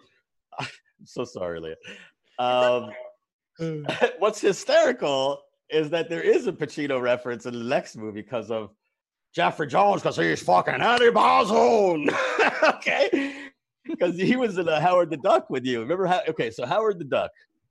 Okay, um, this movie, which I saw probably a million times on HBO as a kid, like it played over and over and over. Like you, you know, I had the one HBO channel, so you just I just watched it. I just wa- uh, watched They must everything. have given it to them for free. What do you think? I mean, they still playing it. You know, apparently that's how "It's a Wonderful Life" became a hit because they just Right. gave away the rights for nothing. Right. So everybody played it on TV. All of, so I imagine that's what happened with Howard the Duck because it's always on, right? Did you have fun making that movie, or was it crazy, or like? Fun, you know, movies. You make these giant movies, right? Can is Yeah. it? Can you describe them as fun? There's like moments, right? Right, right, right. it's Yeah. hard to describe the whole experience because it's so much work but um i think i had i had some fun with um I, I i of course you have fun but it was just a lot like there was long sequences there were no special effects then so everything took forever like there was a whole sequence in a, the diner you know that diner Right. scene that took a whole month Yeah, it's like the Muppet Show. Yeah, yeah, yeah. It's, yeah, it was a whole month of shooting the same stupid joke over and over again Oh man, yeah, yeah. Um, what's crazy is, uh, I have like these weird synchronistic. I, I make these connections, you know, to these to these things. So, so Chip Zien, Hmm. okay, who's the voice of of Howard the Duck. Um, so he was the baker. he was the baker in Into the Woods. Okay. Mhm. so that was like one of the first shows I ever saw. I was Chip Zien. I was in a, one of the first movies I ever saw. What uh, or what, one of the first movies I was ever in was with him, Brooklyn Thrill Killers, and then he was also the voice of Howard the Duck, right? So it was crazy. Like if you ever seen, if if you're like a theater person, which a lot of people you know are on listen to this. uh if you if you know like into the woods, no one is alone. Fathers, okay, that's Howard the Duck. People make mistakes. That's Howard the Duck. I think that's hilarious. Um, Howard the Duck singing Sondheim. Didn't know. yeah, you didn't know that. Oh, see, you learn something new every day. Um, okay, so I can't believe. So, do you know where Howard the Duck is right now? Uh, no. Okay, I know where he is. Have you ever been? You ever been to the archives, the Lucas Archives, No. at the on the Lucas Ranch? No. Okay. So I did this movie. I did this movie called Fanboys. Okay. Oh, yeah. And the whole time they were just like, It's "Yeah, man." After this, this is crazy. He goes afterward. That's a treat. Everyone gets to go to the Lucas Ranch, and we're like, "Yeah!" And we get to go to the infamous archives, and, and you imagine like this amazing museum of all of Lucas's films, you know. And and it's more like like a warehouse, and like a and like a like a dusty library with on like shelf, like things are just like so I know so this is where Howard the Duck is. Howard the Duck is flopped over like this next with with a Captain EO costume draped over him like this. Um stuffed next to Han Solo and Carbonite like that. okay, on some on some bottom shelf somewhere, um, you know, next to the Ark of the Covenant. It's it's crazy to walk through your childhood like that and just be like, it's like a goulash. It's like someone took like a it was like a pop culture mix of wackiness. And if you haven't been to the archives, I strongly suggest you go there. You ever you never been there, Lea? I went to George Lucas's birthday party once, but I think that was just kind of upstairs. But the, no, I've never seen it. It's something sad, though, really, isn't it? In a way, I mean, I remember, I remember taking my nerdy um, nephews to this the set of Star Trek, Finer, and it was really sad. I mean, they were super excited till they got there and realized it's just like you oh, know right. people in silver makeup and that nothing really Jets works. are floppy. I kind of feel guilty about that still. I want to believe that Howard the Duck is real, okay? Oh, no, he's not real. no, he's got this much dust on his bill. Okay, what's crazy is what's crazy is here's the other beautiful thing about Howard. I'm no, I'm nowhere. I'm harping on Howard the Duck here, but this is this. I know it was a crazy experience for you, but my God, it it was an amazing like experience for me because you you work. I mean, I guess I Mel Blanc. Okay, Mel Blanc was in that movie. Yeah. You know, Daffy wow. Duck. Okay, Ross. Ross is yes. Wow. Ross is a big voiceover guy. He loves, you know, and me. I, that's how I learned. That's how I got into acting was watching Looney Tunes and sitting in front and going, "Oh my God, one guy does all those voices! I can't believe that!" And and um, so to, the fact that you were actually in a movie with him is very is amazing to me, and I'm sure it's amazing to Ross too. And the fact that I just want to say that I'm not surprised that you're um directing and you know just doing what you're doing now. You have you have accumulated and you've worked with such amazing people over the years some of the, the, the greatest talents over the years. And you have all of this amazing knowledge and i'm so happy that you're you know continuing. Like what what else are you what else are you directing now besides the gold um, well, I directed my own movie, and that's on Hulu. It's called The Year of Spectacular Men. And uh, my two my daughter Madelyn she wrote it starred in it scored it and did five of the songs and sang. And wow. then my other daughter Zoey Deutch uh, was in it and produced it. So that's on hulu. So that was the first thing i ever made from scratch you know? You know how hard that is to like just like yeah. bring something together. So that and then i'm directing a lot of different te- i got to do stargirl for dc which was oh, really shit. fun that's awesome I directed that, and uh, they finally let me be in Goldbergs, the last Goldbergs I. Directed. Oh, did they? Yeah. And uh, what else I've done? Like Mom, and uh, I'm gonna like you know just a bunch of TV shows. I did Katy Keene, but but Stargirl was really fun because it was the first time I got to do you know the new special effects and all those. They ha- I had two great stunt women who did this crazy stunt routine, um, and I got to design this the shots and the staging and the um, just really it was all on wires, and that that was really fun for me because I used to be cool. a dancer, so I, oh. I really appreciate that kind of choreography, and so that that was super fun for me, and it's really fun to see it how they do it. You know how the wires are. When yep. you see it before they fix it, you can see how it happened and uh, and in the editing room. And so that that was really good for me. It like opened up my mind. And that's the fun thing about directing. You get to do different i get to do different styles of things. But i have a bunch of movies that i'm supposed to do but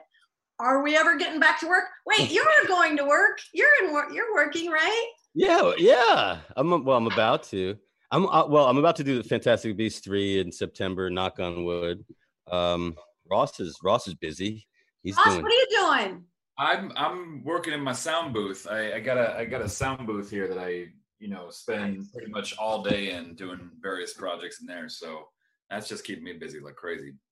I there any just word on- oh, sorry. Oh, any word on you guys uh, getting started with Walking Dead coming back soon?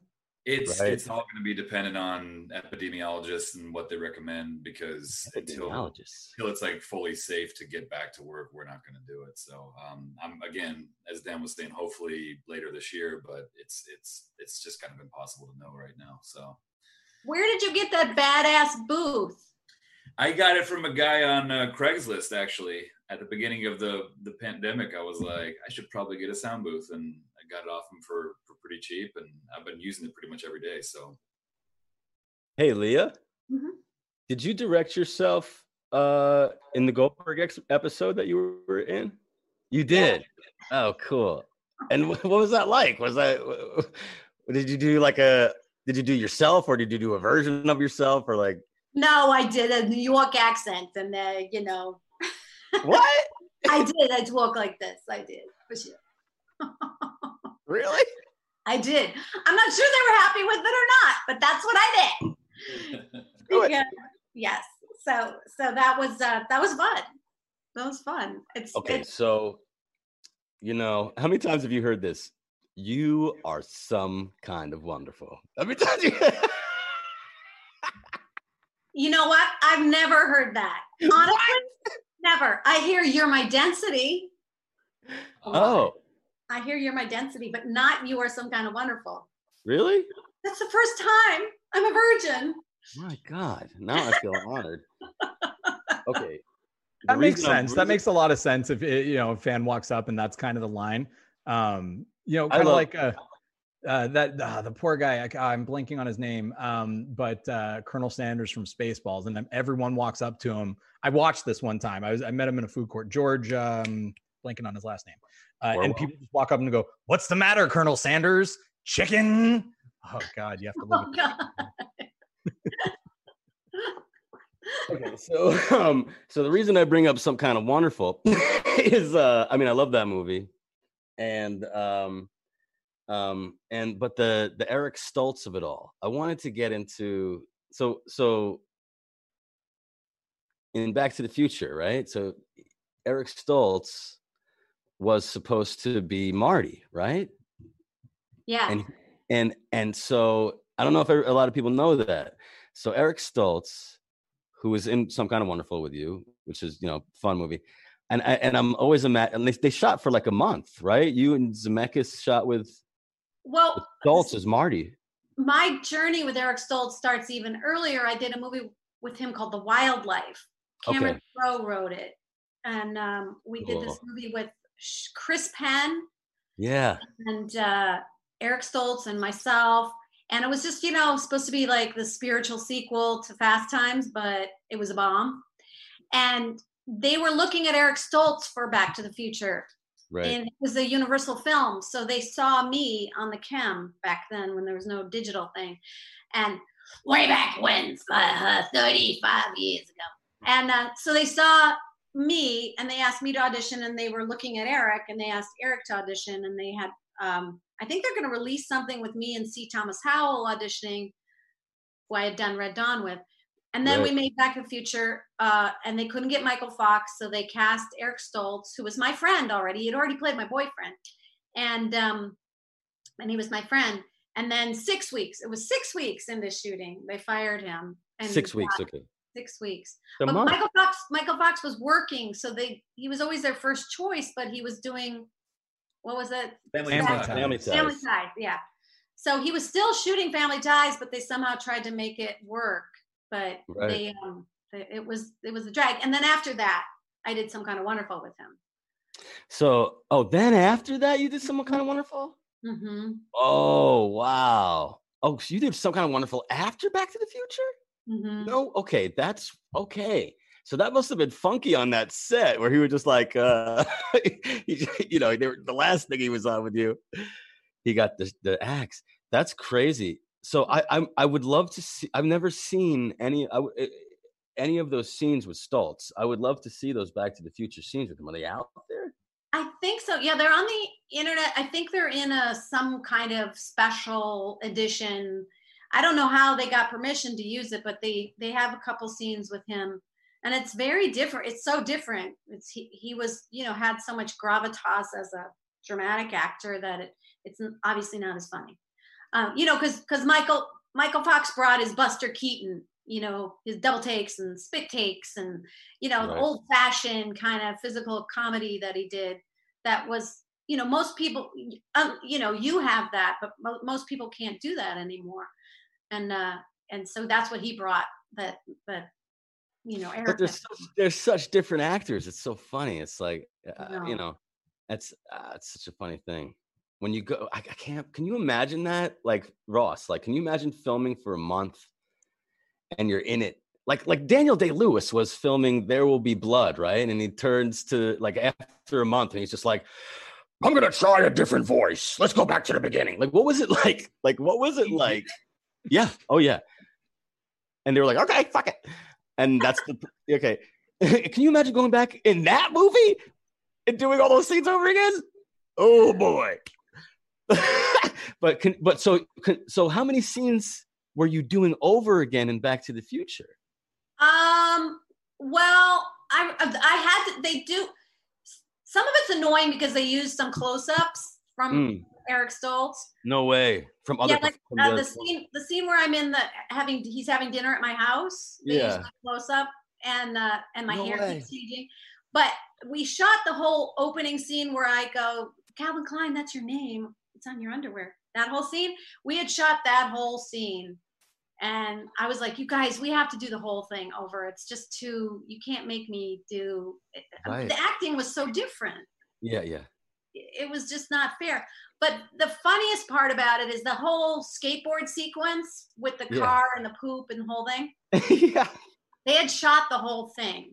So and then they oh. changed costumes. So inexplicably if you're walking back watching back to the future inexplicably michael's hair gets slicked back and looks browner and then he also is wearing this weird outfit that comes and goes for no reason. And that's because they had to use all the stunts. Wow. And the stunt man is much taller than you know because it's eric's stunt man. So when you watch that sequence you can see when they use the wrong they also changed his shirt weirdly. So the stunt guy's shirt changed. It's really that's my so thing poor Biff had to eat that poop several times with two different actors. That's that's oh, a lot. God, He's that's so a lot. Funny, yeah. That was um, I have actually. uh I mean, I know I know you guys. If you guys have any Back to the Future questions, you know, throw them out there. But I, I definitely have something that I, I don't I want to talk about, which is, you know, the Back Back to the Future has many uh conspiracies, or, or a couple that I know of. Really? Yeah, kind of floating around them. Uh, and uh, I'd love to get into those. If you guys have any more, you know, Hollywood stories, uh, ask those. But I want to get into the conspiracy stuff after. I wouldn't know those because I, you know, yeah, sure. Well, but, but I'll, I'll, I'll be happy to help if I can.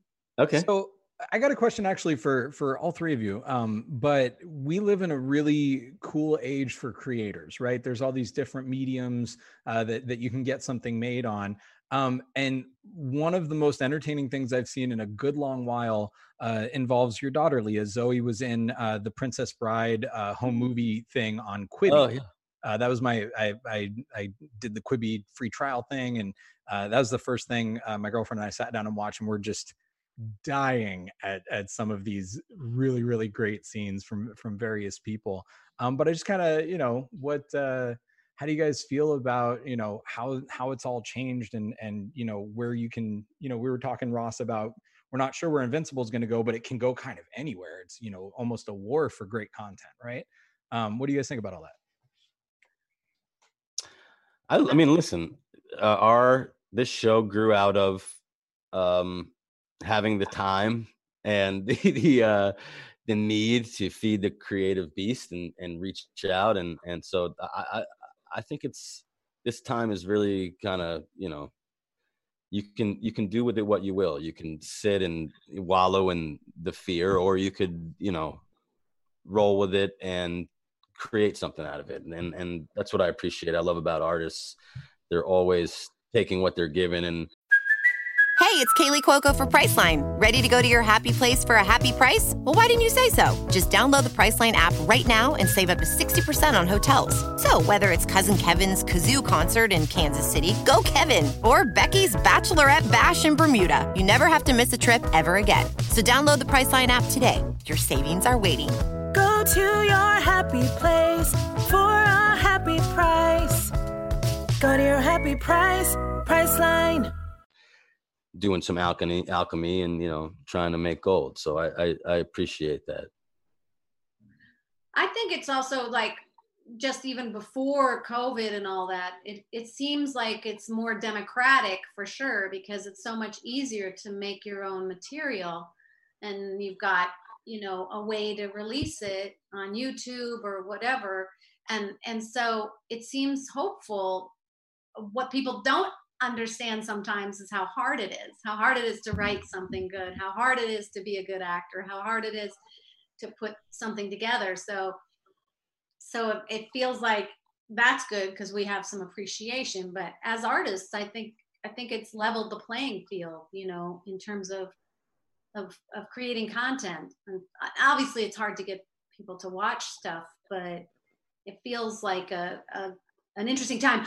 I mean, remember the AIDS epidemic? There were like 20 uh, million plays written about AIDS. I can't wait to see all the 20 million plays written about play quarantine, you know?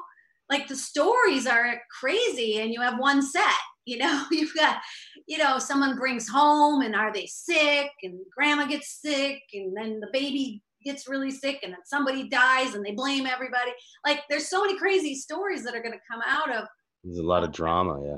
Yeah, just of- specifically the COVID, but the time with the with all the unrest and all the things it's a very interesting time. I think i think what you're saying is really cool dan is about the kind of self-reflection and the time to really slow down and and see what means something to you. It's a very interesting time Dan, I want Quarantine the musical comedy on a stage Yeah. somewhere. You gotta you gotta helm that project. it's quarantine yeah yeah that should be fun uh, no no it's, i was thinking about that i was What? thinking about that there is some kind of um like there is some kind of movie where you're forced to like I, I feel i feel like i'm definitely um there's a story about how people enter into the lockdown and like the the 12 you know steps that they go through of you know dealing with it and um which is its own emotional drama. And then uh but then in the end you know really connecting with the people who are around you i think there's definitely something there. Um so okay i wanted to talk about um well before we get into the conspiracies with the back to the future i wanted to talk about uh you know john hughes. Okay so you you you got to work with uh john hughes who was the writer of a generation you know? And i'm this is i'm wondering and you got to be in a, a bunch of his movies and i'm and i'm wondering uh if there was one that you were like fuck i wish i was in that one yeah i really wanted to be in breakfast club it was a great Oh. script yeah that was a great script i know i auditioned for breakfast club For which um, part for which part for molly for for have a- any of them you such a shitty memory. No, I think it was. I think Molly was always a shoe in. Like, it must have been maybe Ally Sheedy's part. wow I can't remember, but I know that I wanted to be in the Brat Pack, and I didn't quite make it. And some, and then uh, my husband directed some kind of wonderful, so that's probably why I got it because Johnny might not have liked me so much, but my husband did. And uh, and then I did uh, Dennis the Menace with him. He was a Right. character. He was really a character. My husband did Pretty in Pink, Some Kind of Wonderful, and The Great Outdoors for him. So he was my husband was like very good friends with him. He actually delivered his one of his eulogies at his funeral, and um, he spent a lot of time with him. He actually like fell asleep on his couch one day, and when he woke up, John had written Ferris Bueller's Day Off. Like that. Oh, Yeah, he just was like, I wrote this. Look, read this. You know. love that so movie. my husband has better stories about him, but he was a character and so weirdly private and strange. I remember when I did some kind of wonderful. He he we were in um, a gas station and he came to the set and he he just kind of sauntered over to me and he took my prop purse. I was carrying a purse and he, and he said, "Can I have that?" And I go, "Okay." And he opened it up to see if it was stuffed with paper or Oh, whether I had you know character things in Yeah, there. yeah.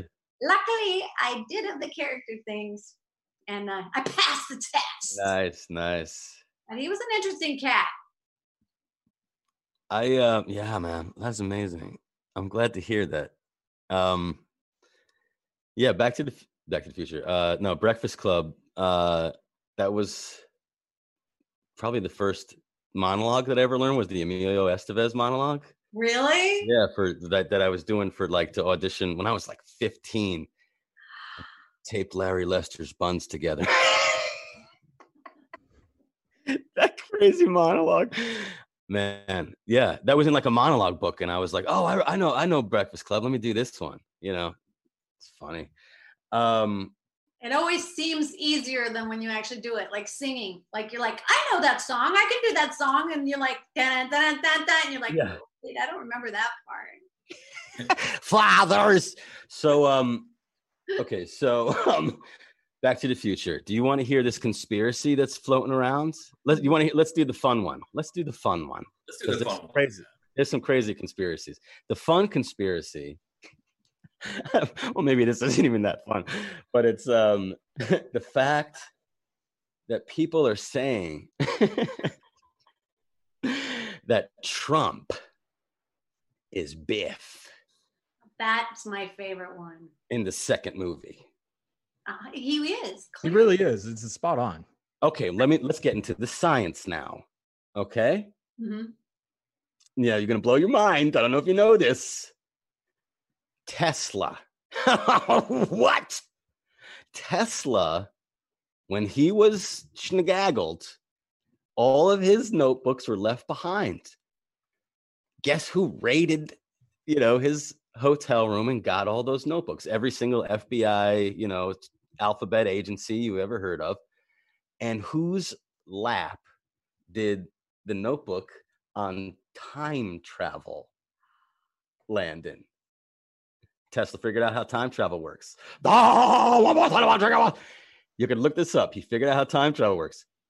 The night he basically Tesla was like working on one of his Tesla coils and he touched it by accident. And then all of a sudden, he was in a time bubble and he was able to see the past and the future and the present at once.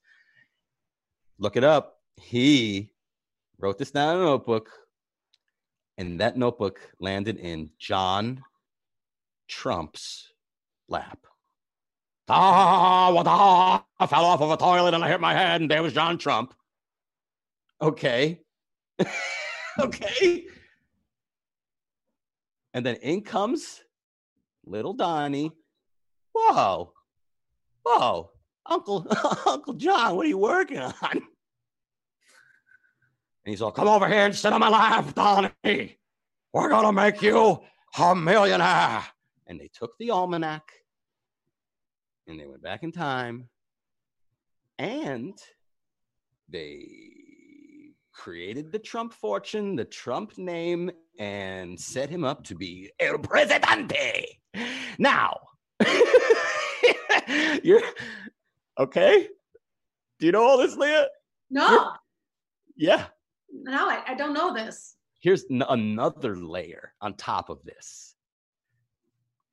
There's some kind of Russian fable called the story of um, Little Baron Trump. Okay. Baron Trump is Trump's little boy.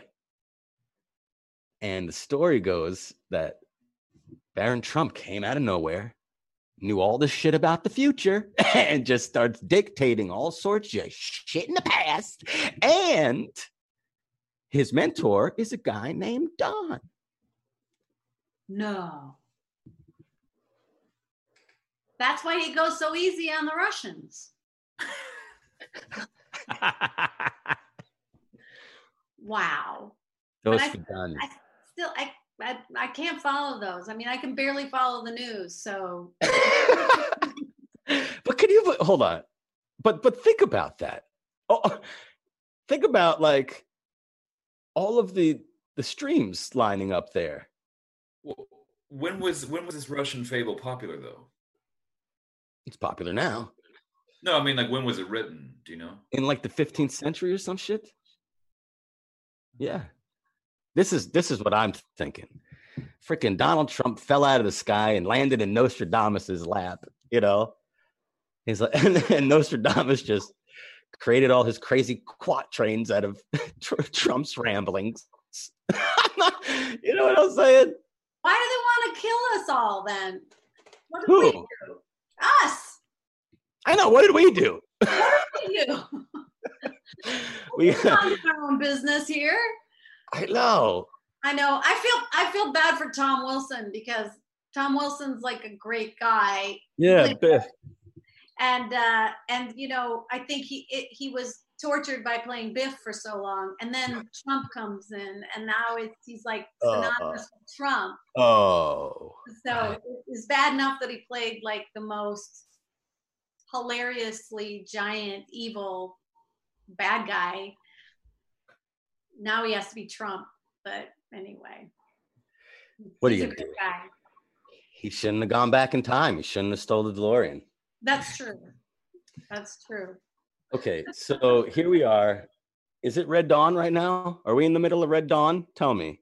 Well, no, because it doesn't make any sense. Because Russia's supposed to be our enemy, not like allowed to destroy our our election. So I don't I don't understand.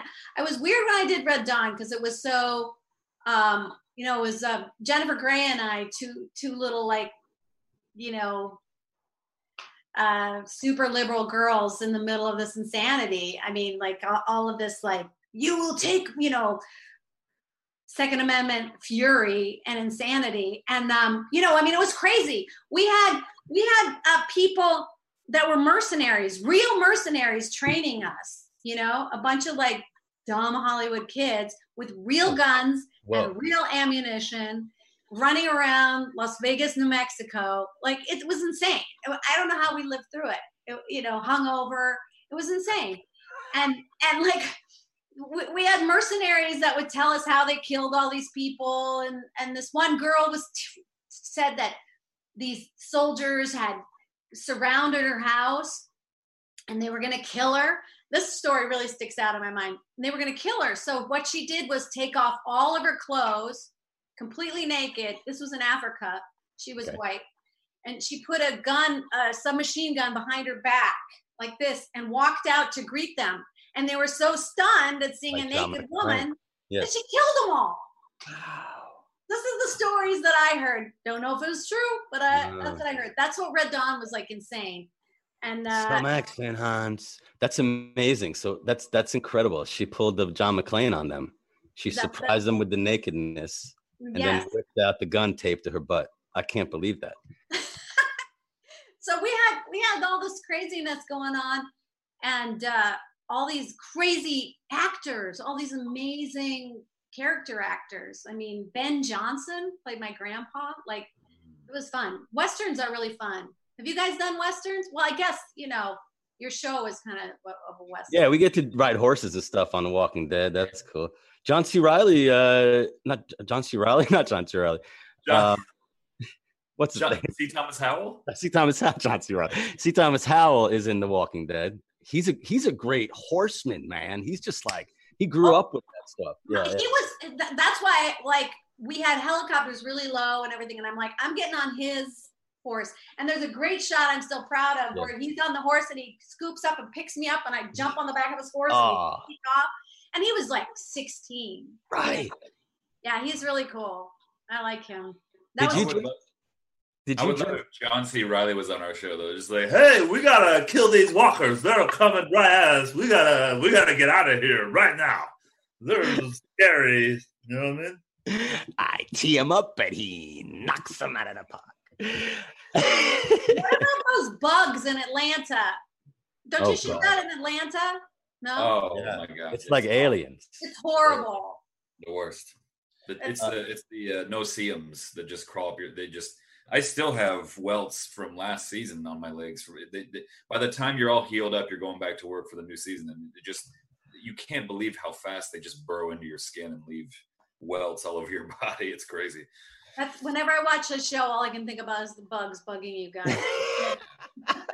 Because I've been I've shot in you gotta watch. Atlanta, and it's it's it's horrible. That's Yeah. hilarious.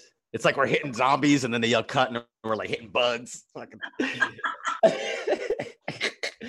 So okay, so space camp. What? Holy oh, shit. Space Space- camp. Well, Okay. th- th- yeah, young okay young joaquin phoenix that's the whole thing.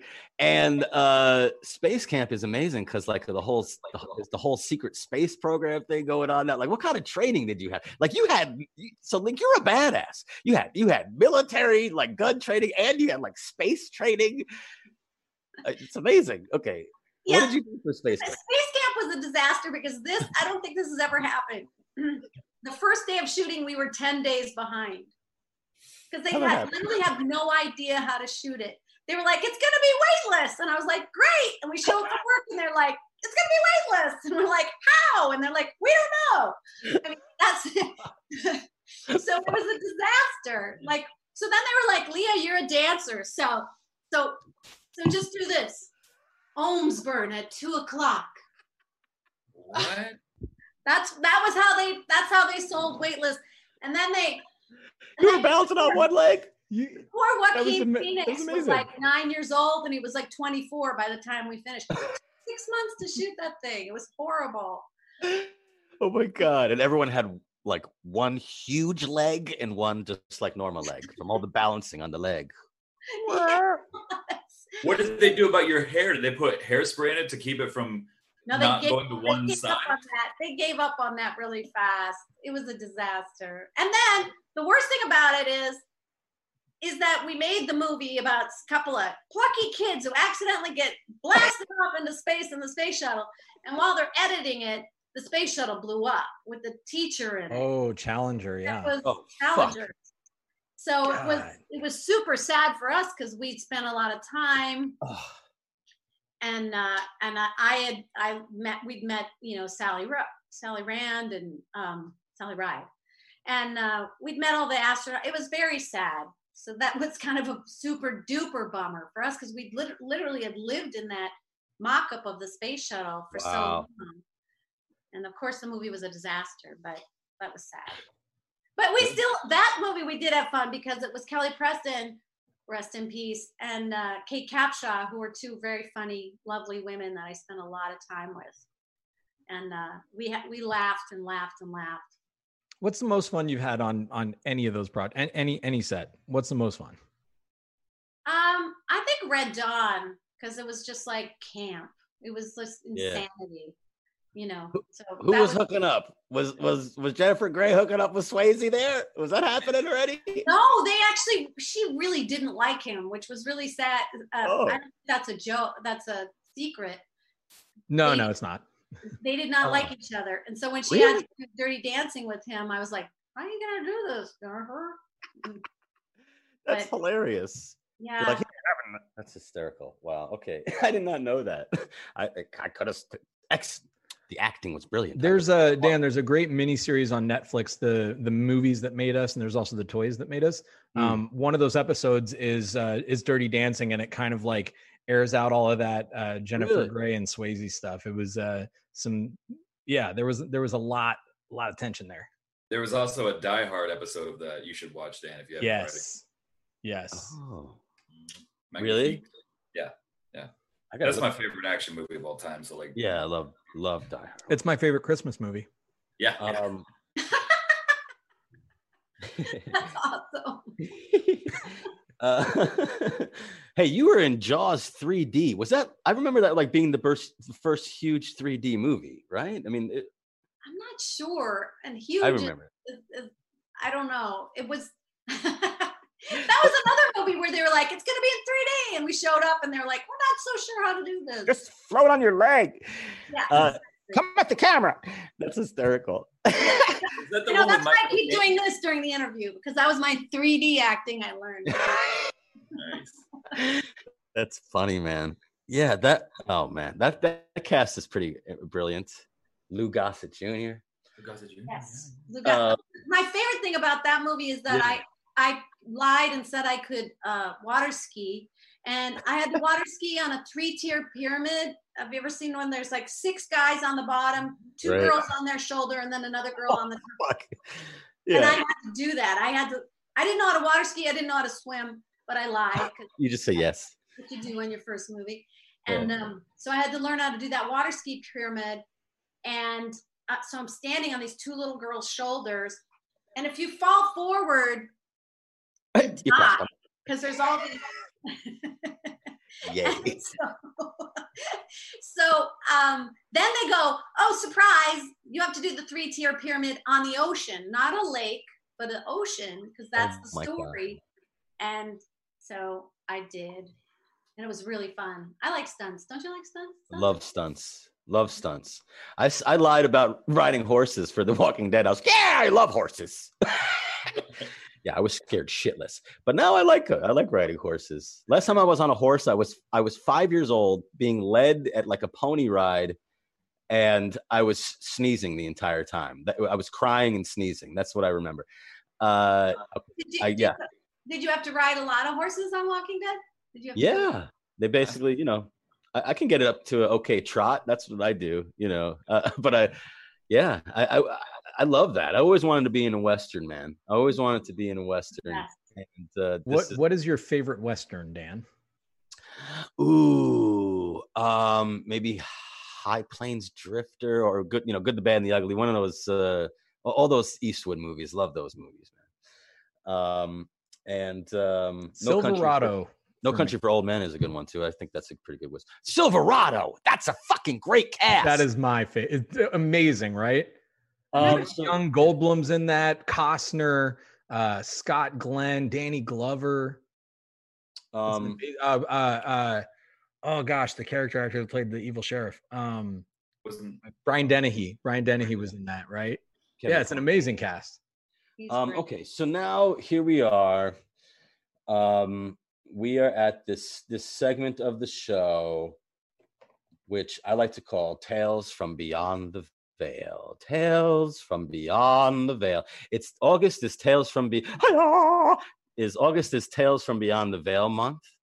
Um, on uh, on the Forty Experience podcast, um, and these are stories and I often find that my artist friends have these wild experiences. Like I've, I happen to have seen all sorts of things ghosts, UFOs, funky stuff. Uh, and I'm wondering if any of you guys have any wild stories, specifically recently. Um, and I'm wondering, Lea, if you have any time traveling stories, that would be awesome. Um, but uh, I could I could kick it off with a story if anyone wants to hear something. Yeah, yeah. Okay, so very recently, um, while in Atlanta, this is like campfire stories. I was shooting The Walking Dead, and I was with another uh, actress. Someday she'll be on the show, and she'll let me say her name, but, but she's very cautious about it. And she was we were sitting there and it was like kind of like uh, past midnight smoking a joint or whatever and um just you know coming down after the day and she starts talking about how um you know sometimes when she does like kundalini breathing stuff like that that she sees funky shit you know she sees like you know sacred geometry like funky orbs and stuff like that and while she's saying this to me she opened she like was like picturing it and then she opens her eyes and she goes oh my god dan dan look. And i go i go what?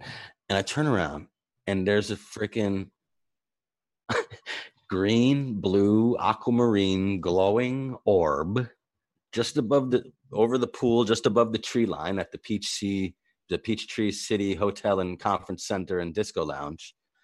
The and this orb it was as if it was like hey "Why, you guys talking about me?" And we were, we were just like, holy shit. And it was just floating there, just above the tree line. And um, we're both looking at it. And she's like, oh my God, Dan, it came from all the way, all the way out in space. And the time that it took for me to turn from here to here to look at it, she said it zoomed in and was just suddenly fucking there. And, you know, thank God she was there with me. Um, I've seen all sorts of UFOs and crazy shit. Yeah, that was the that was the orb situation. I have another situation where I I saw a fucking it looked like a goddamn parking lot of close encounter vehicles. I'm not even fucking just floating right above the sky above my cabin. No. Yeah, you want to hear that one? Yeah. Because I got nothing. You get nothing? Nothing like that. Really? Not even a ghost or two? No. Really? No. Okay, I'm You having. have stuff? I got a ghost story. You do? Ooh. Tell us the ghost story. Well, it was I was so I was working at a sorority house back in 04 because I was very broke and I couldn't afford uh, housing. So I took a job as a houseboy. Um, That's a movie from the 80s. Okay, Yes. where's, Yeah. where's John Hughes? Why is he not I've right? actually already written a script for it. Yeah. Um, I I lived in Houseboy. of the sorority- What's that? It's Meatballs 10, the houseboy. yes.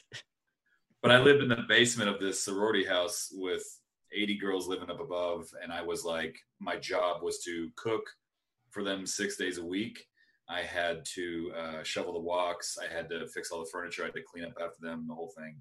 And in return, I got free housing and, and free food. Um, Wow. But the summer before then, I was the only one staying. As you wish. Yeah, but it was it was uh just me, just me living in the in this massive mansion. The the three months leading up to that that senior year, that was the 2004, I guess. And Crazy. uh, I'll never forget. Like it was three o'clock in the afternoon. I just finished fixing furniture in the quad, which was a bigger room, and I was bringing out my tools. And I looked down this long corridor. I just had I felt this presence, and I just looked down and the corner of my eye. This woman dressed in Victorian attire. Because the, the mansion was built in the mid 1850s.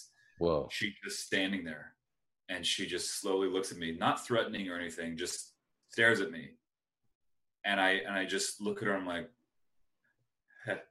"Hello," you know, knowing this is obviously a ghost, but it was so obvious that it was a, a, a, woman. You know, it was a person there, and I just Full body apparition. said, hello, hello, and she just disappeared into the wall. And I, my dumbass started running after her to just verify with my eyes, I guess, what I was seeing.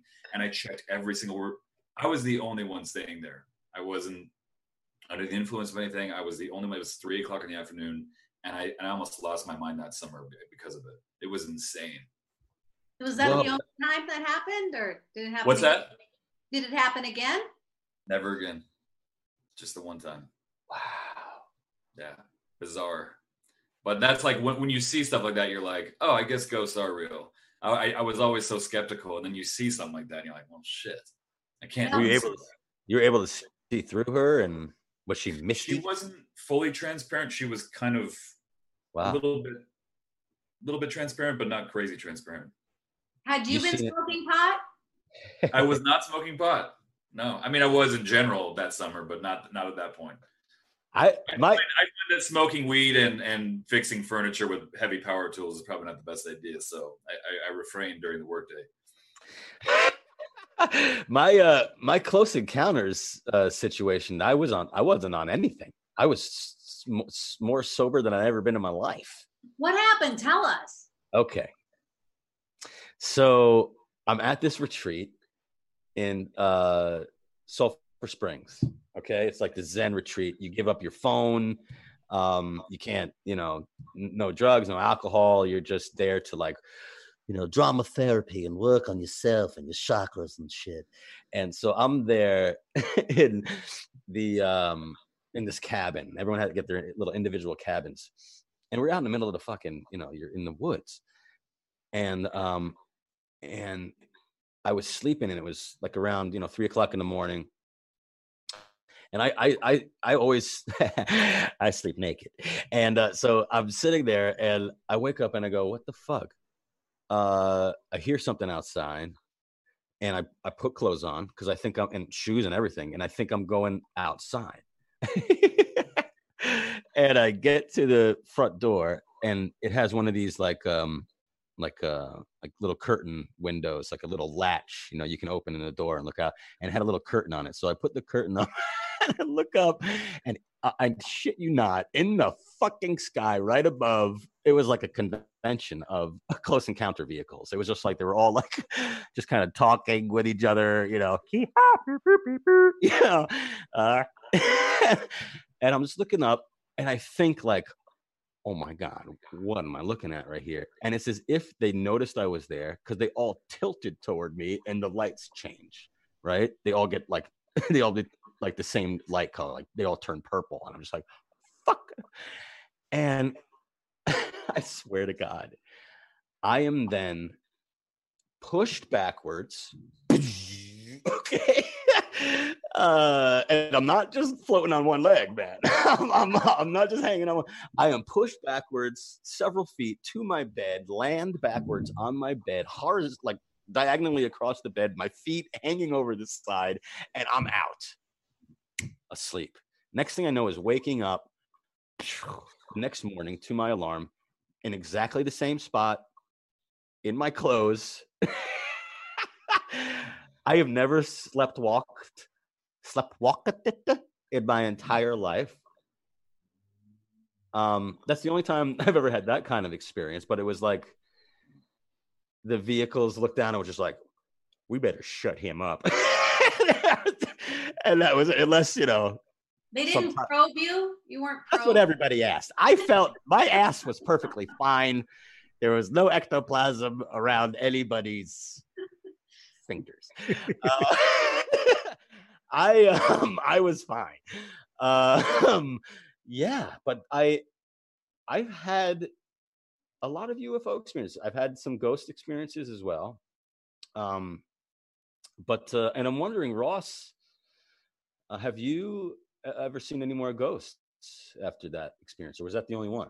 I mean, I've I've I've felt presences, but I've never seen like an actual apparition after that. So You I got had like uh, a- yeah. two two quick ones for you, Dan. So Ouija boards. I will never go near one in my adult life after uh, my one experience when I was a teenager. Oh, Um, but uh, so we gather around the Ouija board, do the thing, a couple of like with four of my friends in high school.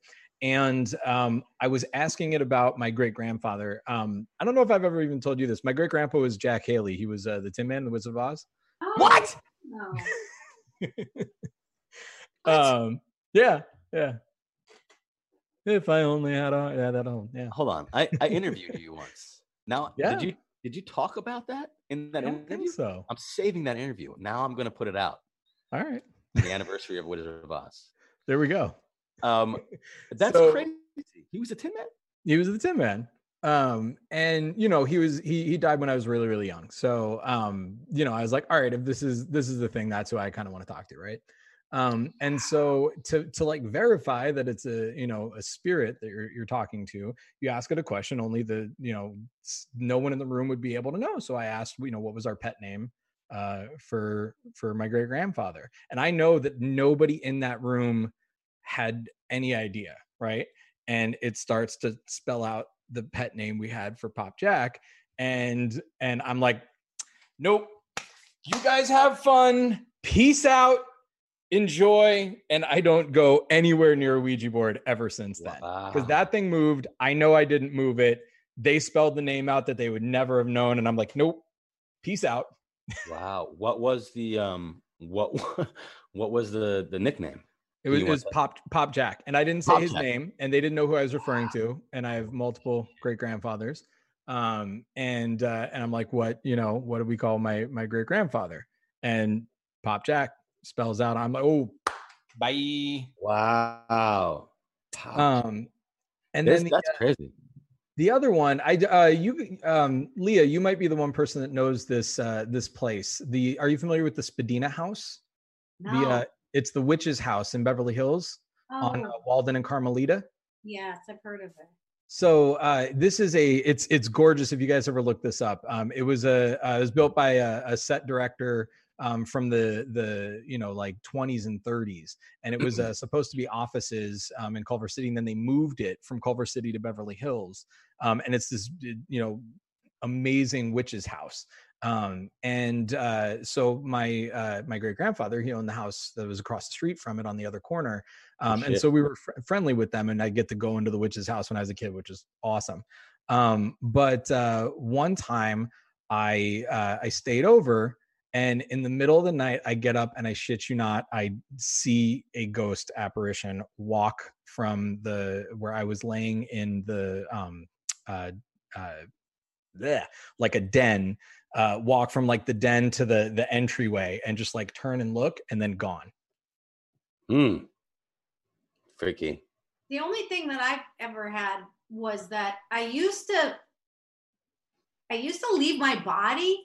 Holy shit! That's what I want to hear. no big deal guys no big deal Astral projecting. Go i have for not it. uh, d- I three minutes have- ago i have nothing No, no, no. I used to astral project and I don't do it anymore. But when I was much younger, I used to. And I, I think it started when I was a little kid because my brothers and sisters are a lot older than me. So they would always send me to to go to bed. So Yeah. I would I learned how to get out of my body and go hang out with them. Stop. And it wasn't just that I was listening, I would literally go through it because it's super scary. I don't know if anybody's ever done it, but or I don't know if it's real. But once you wake up and you're out of your body, it's super scary because you feel dead. You're scared because you can see your body, right? And you can also see all the way around you, like this, like a like it's not your eyes because you can see everywhere.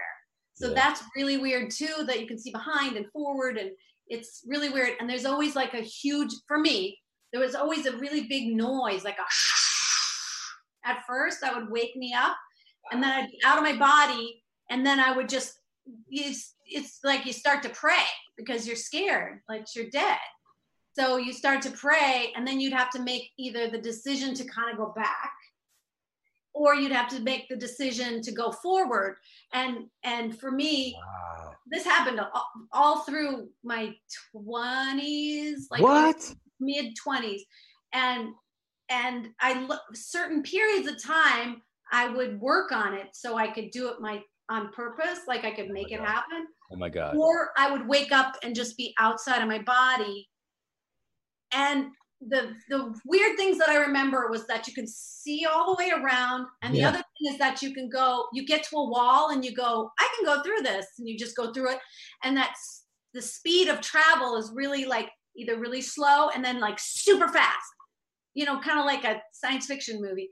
And i would go like up really high and then you would see other people. And that other things lights around you and that would really be scary because you weren't sure how to communicate or if they were good or bad. So it's really scary but that's the only thing that that happened to me. And and all, and and it was just uh, scary. So it was like a spiritual experience trying to like get through the fear of it and to and to enjoy the beauty of like being really far out in space kind of and seeing the world. It sounds really weird but that's my only thing. I, but i but i don't know if the things the beings that i would talk to were dead or alive. I don't know. And you talk in a different way because you're not talking. So Right. so you're just experiencing the spirit of the person. Um but that that's the only thing that really makes me feel like there's something else because i experience that so often. Wow. Okay, hold on, hold on. Several questions. So, so what did the Earth look like from where you were? beautiful just like you would see a picture just really beautiful but the, the weird thing was how fast you could get back you know what i mean if you could get really far away because i would would learn like i'd get scared so i'd go visit my sister in her apartment you know and and i'd go through her window and like a couple times people said like a big light came to me last night and that and i'd be like oh that was me but i That wouldn't was me. I was the light. that was the light that came. I would go to visit people that I knew to feel like I wasn't dead. Wow. Um, but anyway, that that's a true story. That happened to me. Okay, so it's synchronistic because John Miller, we just did the reading of Brooklyn Gladiator. He's an astral projector, so it's all connected here. So, so I've always been fascinated with astral astral projection. We can go for a little while longer here. We're at the two hour mark, but um, when I was a kid, I'm very sure I was doing it all the time. Um, and I would have these, you know, I would I would call them flying dreams, essentially, where I was able to basically control it and go around and have that vision, the 360 vision. And um, but I I past 10, I was done. So you're telling me you did it through your 20s, hmm and you had you have and and so when did it start to peter out? Well, how come it doesn't happen anymore? Well, I don't know. I'm, it's too scary. It just got too scary. It's too scary. I think I was just braver. Besides, I was making all those movies. There was enough anxiety in my life to deal with all of that. Do you think that if you were given the tools to control it and some body armor to travel with, that you would work on it again? maybe, maybe if I felt, you know, very safe. Yeah. But I feel like uh, I don't know. It's just one of those things that I knew that I don't know. That was it's just scary. It's really scary when you wake up yeah. and, and you're out of your body. I mean, and then my grandma was shot. Uh, was shot in around this time and Whoa. she experienced that whole thing where you like leave your body and you see your body and you go through a white light and all that stuff and she wasn't spiritual and this was like 1968 or 69 you know so this wasn't common knowledge this story and she was just a very practical minnesota you know farm lady Yeah. and and she went through that whole kind of experience of that. And um, that was kind of interesting you know because it's the classic near death experience of leaving your body and having your your husband your dead husband tell you you have to go back and being like sad about going back. But i think that i think that it just became too scary you know. So you saw, I mean, you, okay. So you've seen ghosts, you've seen uh, entities on the other side. You and and you even described being an orb. You know, you were someone Uh-huh. saw this light come into their, you know, who knows what I saw that UFO with the girl that's from the Walking Dead cast. Like, who know? Maybe we, That's s- crazy. maybe, maybe that's what you become. You know, they talk about yogis becoming, you know, entering their rainbow light bodies and and you know, turning into basically orbs of light. You know, and you see these ghost hunter shows, and they talk about the orbs of light, and maybe you know, maybe that's what we become afterward. I you know hope if you yeah if you're able to control your soul and your you know and the energy afterward maybe you just become a big star. Well it's so cool that you guys both saw it. That's really yeah. cool. Yeah we i had uh i had witness we had witnesses um okay that's Dan, brilliant a lot of our a lot of our audience is sharing some really cool stories in the chat. let's bring them um, on here let's that, hear uh, them Uh, so I'll give you guys a, a quick run through, but um, uh, Sharon, um, who actually is uh, an actress in the MCU, she plays Soren and uh, Captain Marvel, is uh, hanging with us, um, and she used to project her dreams onto her bedroom walls and watch them like movies. What? Um, yes. Uh, we have uh, Laura, who I believe is um, in your time zone, Dan. So two something a.m. hanging out with us, um, and uh, she's uh, felt like very cold touches um, and uh, woken up and thought that someone was standing at the end of the bed um, and things like that. Um, Marsha uh, fell asleep watching something on the couch and the next morning ended up in her bed, zero recollection. Um, so yeah, there's some there's some really cool stories and uh, and people really love uh, loved hearing kind of uh, all of this. go Tales back from to Beyond the dream- Veil. the dream projector that's Yes. great. i've always wanted to do that just like someone's like try to remember your dreams like i can't fucking remember it hold on and you just like show it on the wall for someone like a movie Yeah, and uh, she even said she could rewind and redo a moment. just for herself or for, for other people For I I will ask clarification. That Oh. is so cool i love this stuff man i love all this stuff okay um that was amazing really really heavy and fun wow um We go crazy places on this show. yeah Okay, so let's do some audience questions, if anybody, and then we'll wrap it up. I know we're going, we're, we're about, we're going over, but I love you guys and we're having a blast. So I hope you guys are having fun. Um, you're like, yeah, maybe. Uh, so um, let's do some, some audience questions, and then we'll wrap it up, and we'll we'll. call it a Sounds good. And I have sprinkled some of them uh, across uh, uh, throughout the show. But um, uh, from Audrey J. Dan, uh, what do you do before filming a scene? How do you prepare? What's the movie I'm working on? you know, uh, let me see. Well, you got okay. Well, you got uh, uh, Fantastic Beasts three coming up. So what's what's the Fantastic prep Beasts for 3. Jacob? Yeah. Um that is a very uh professional atmosphere. And um that that situation is basically um because I'm so close to the character, he's like in my blood. It's like playing like a like a great grandfather or something. Once I got that mustache, you know, and they put my hair to the side and they put me in that costume, I, I just look in the mirror, I'm just like, okay, I'm ready. You know, it's it doesn't take much to get into that character. Uh, you know, he's he's like I said, he's in my DNA. What about you guys? How do you guys prepare? Fogler's famous pumpernickel. That's right. I take a little little t- taste of the pumpernickel and I get ready to rock. Uh, okay. What about you guys? I don't prepare. I don't. You do the Chris Walken method. Yeah. You know what I want to know, Ross? So so Lea and Dan both shared. What have you lied about to get a role?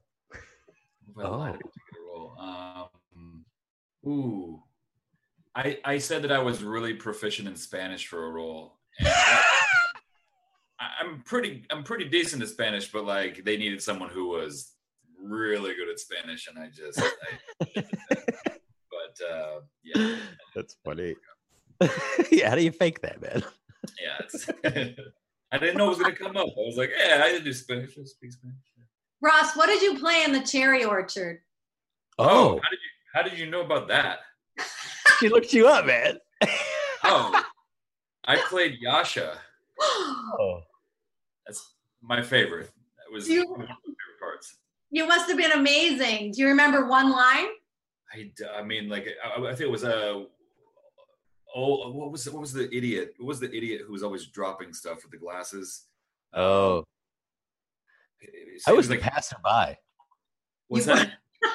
I was the passerby in that show. You to pass it by? Nice. Yeah, I, it was ridiculous because in that production we were in college, and they and it was horrendous. It was like experimental, and the if you weren't in the scene, you were the cherry orchard, so you were in the back and you were acting as a tree. So, so could you imagine? So I, I I had fucking one scene. So the entire show, I'm fucking tree in the breeze. I'm a tree in the breeze, and then I'd fall asleep standing up, and then someone would nudge me and I'd be like, fuck. And then I'd run on stage. I'd run on stage and do a, you know, run out to the front of the stage. And oh, it was, and I get a huge laugh because everyone would know what was going on. They'd be like, fucking fuck, I was fall asleep standing up back there. Uh, yeah. And a Copeck, I talked about Copex or some shit. I don't know.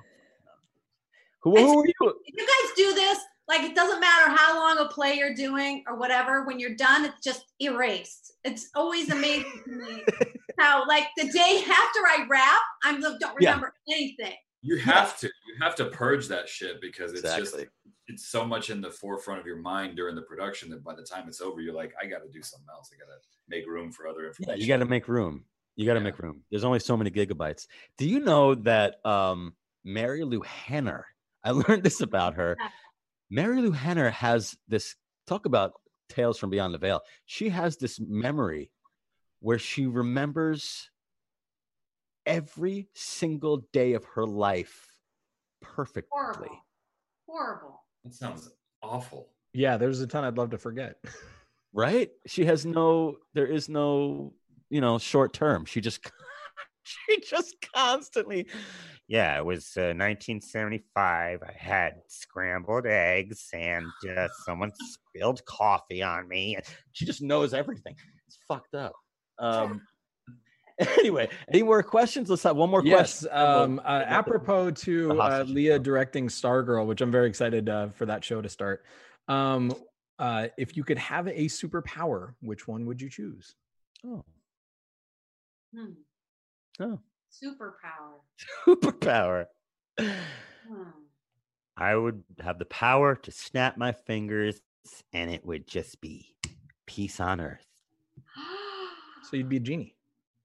I'd be who? The genie. Oh, the genie. Yeah. Oh, Oh, oh, unlimited power. not your fault. Not your fault. That'd be- I'd like. To, I was just dreaming because I was a, a ballet dancer. I was remembering a, a step. I was trying to do the certain move in my dream, and um, I missed that. So I think it would be something physical, like having like really be being able to fly and be strong. When you're a woman and you're not very strong, and you see men being really strong, it's really a kind of a drag. I'd like to be really strong and be able to fly. And You're also like, if you work on an astral projecting thing, that's that's pretty. That's an amazing superhero right there. There you go. Gives Doctor Strange a run for his money. What about Ro- you, uh, Rostifer? I, I thank you for calling me Rossifer. I never. uh, I mean, I, I, I really, I really think that being invisible would be the coolest thing ever. You know, there's, there's so many things you could do with that. It's very You know? functional. Did Very you come up with that? Did you come up with that when you were in the basement of the sorority house, or? Ah. no, no, no. No, honestly, I think I think it'd just be a fascinating thing to be a fly on the wall, and and you could do a lot of good. I mean, obviously, you could do a lot of bad things too, but I think you could do a lot of good with the invisibility cloak, like just being invisible everywhere. Oh my gosh, Yeah, things you could get done, psh, amazing. I like I like the cloak idea. It's the Mm. guys who are just like, I have to take off all my clothes to be invisible. those guys weird me out. You're like, why? Hey Ross. hey Ross. Laura points out you you actually do have the power to turn into just about anyone you want with your awesome impressions. Oh, that's very Oh, sweet. that's nice. That is Um, well, this was a wonderful. Uh, this was wonderful for me. Uh, I, I hope you guys. Thank you for joining us. Um, my God, Lea Thompson, Ross Marquand. Oh, what wonderful guests you are, Bernie Bregman, wonderful co-host. You guys, um, I've been was so excited for this episode, and and I I'm very happy, very pleased how it went. How about you, Bernie? You feel good about it, buddy? I this was we went into some very cool places that we haven't gone before. I think it was uh, it was a lot of fun. Um, pleasure to get Ross back, Lea. Pleasure to meet you. Um, and uh, and Dan, we do have a, a special outro this week. Oh, yes, we do. We have Right. uh, a a s- uh, song by the Flux Capacitors. That's a tribute to Lea Thompson. That's right. So Dan, I don't know if you know, but uh, Lea, if I'm not mistaken, you did your singing in Howard the Duck. Am I correct? Indeed, indeed. So so Lea's a little rocker, Dan, and uh, Dan also an incredible singer, I might add. Um, I just assume So- Ross sings as well. Ro- do you, Ross? You no, no, we, I know we talked about this. We talked about this a few weeks ago, and I know it's there. I sing badly. I, I usually just do "Psycho Killer" by the Talking Heads. I- I Right. Can't- That's that's to the extent of my singing, but That's his. That's his go-to impressions. karaoke. Just do impressions of the singer. No, we gotta we gotta work that out. When whenever we get to Comic Con again for real, Ross has to join you and the Flux Capacitors on stage, and that'll be amazing. Uh, Lea, also, should you ever happen to be down at Comic Con, um, we uh, we throw some parties, and Dan comes and uh, sings with the band. Um, and the band is actually one of it- the best flashback band I've ever seen. Uh, they're truly incredible, and uh, they dress as the Back to the Future characters. Um, they're called the Flux heard of this. Capacitors How They're- I've never heard of this? That's crazy. so uh, yeah, they're fantastic. Um, they've they've performed with uh, some really amazing uh, artists from uh, the songs that they do. Also, uh, some of the some of the Back to the Future cast I know. Um, oh, I'm blanking on his name, but Mayor Goldie Wilson. Uh, Oh yeah, uh, he's great. he's he's done some stuff with them. Um, full of love. So uh, they have a little message for you, and uh, we tacked that onto the front of. Uh, they got together from fr- in quarantine, and they got together and they uh, they threw some track down on Johnny B. Goode. So we are going to close this here third episode of the Dan Fogler 4D Experience video cast here on the Nerdbot Media Network with Ross Marquand and Lea Thompson. I am the Geek Gatsby, Bernie Bregman, my man Dan Fogler right there. And ladies and gentlemen, and Lea most of all, here is a, a message and a performance from the Flux Capacitor.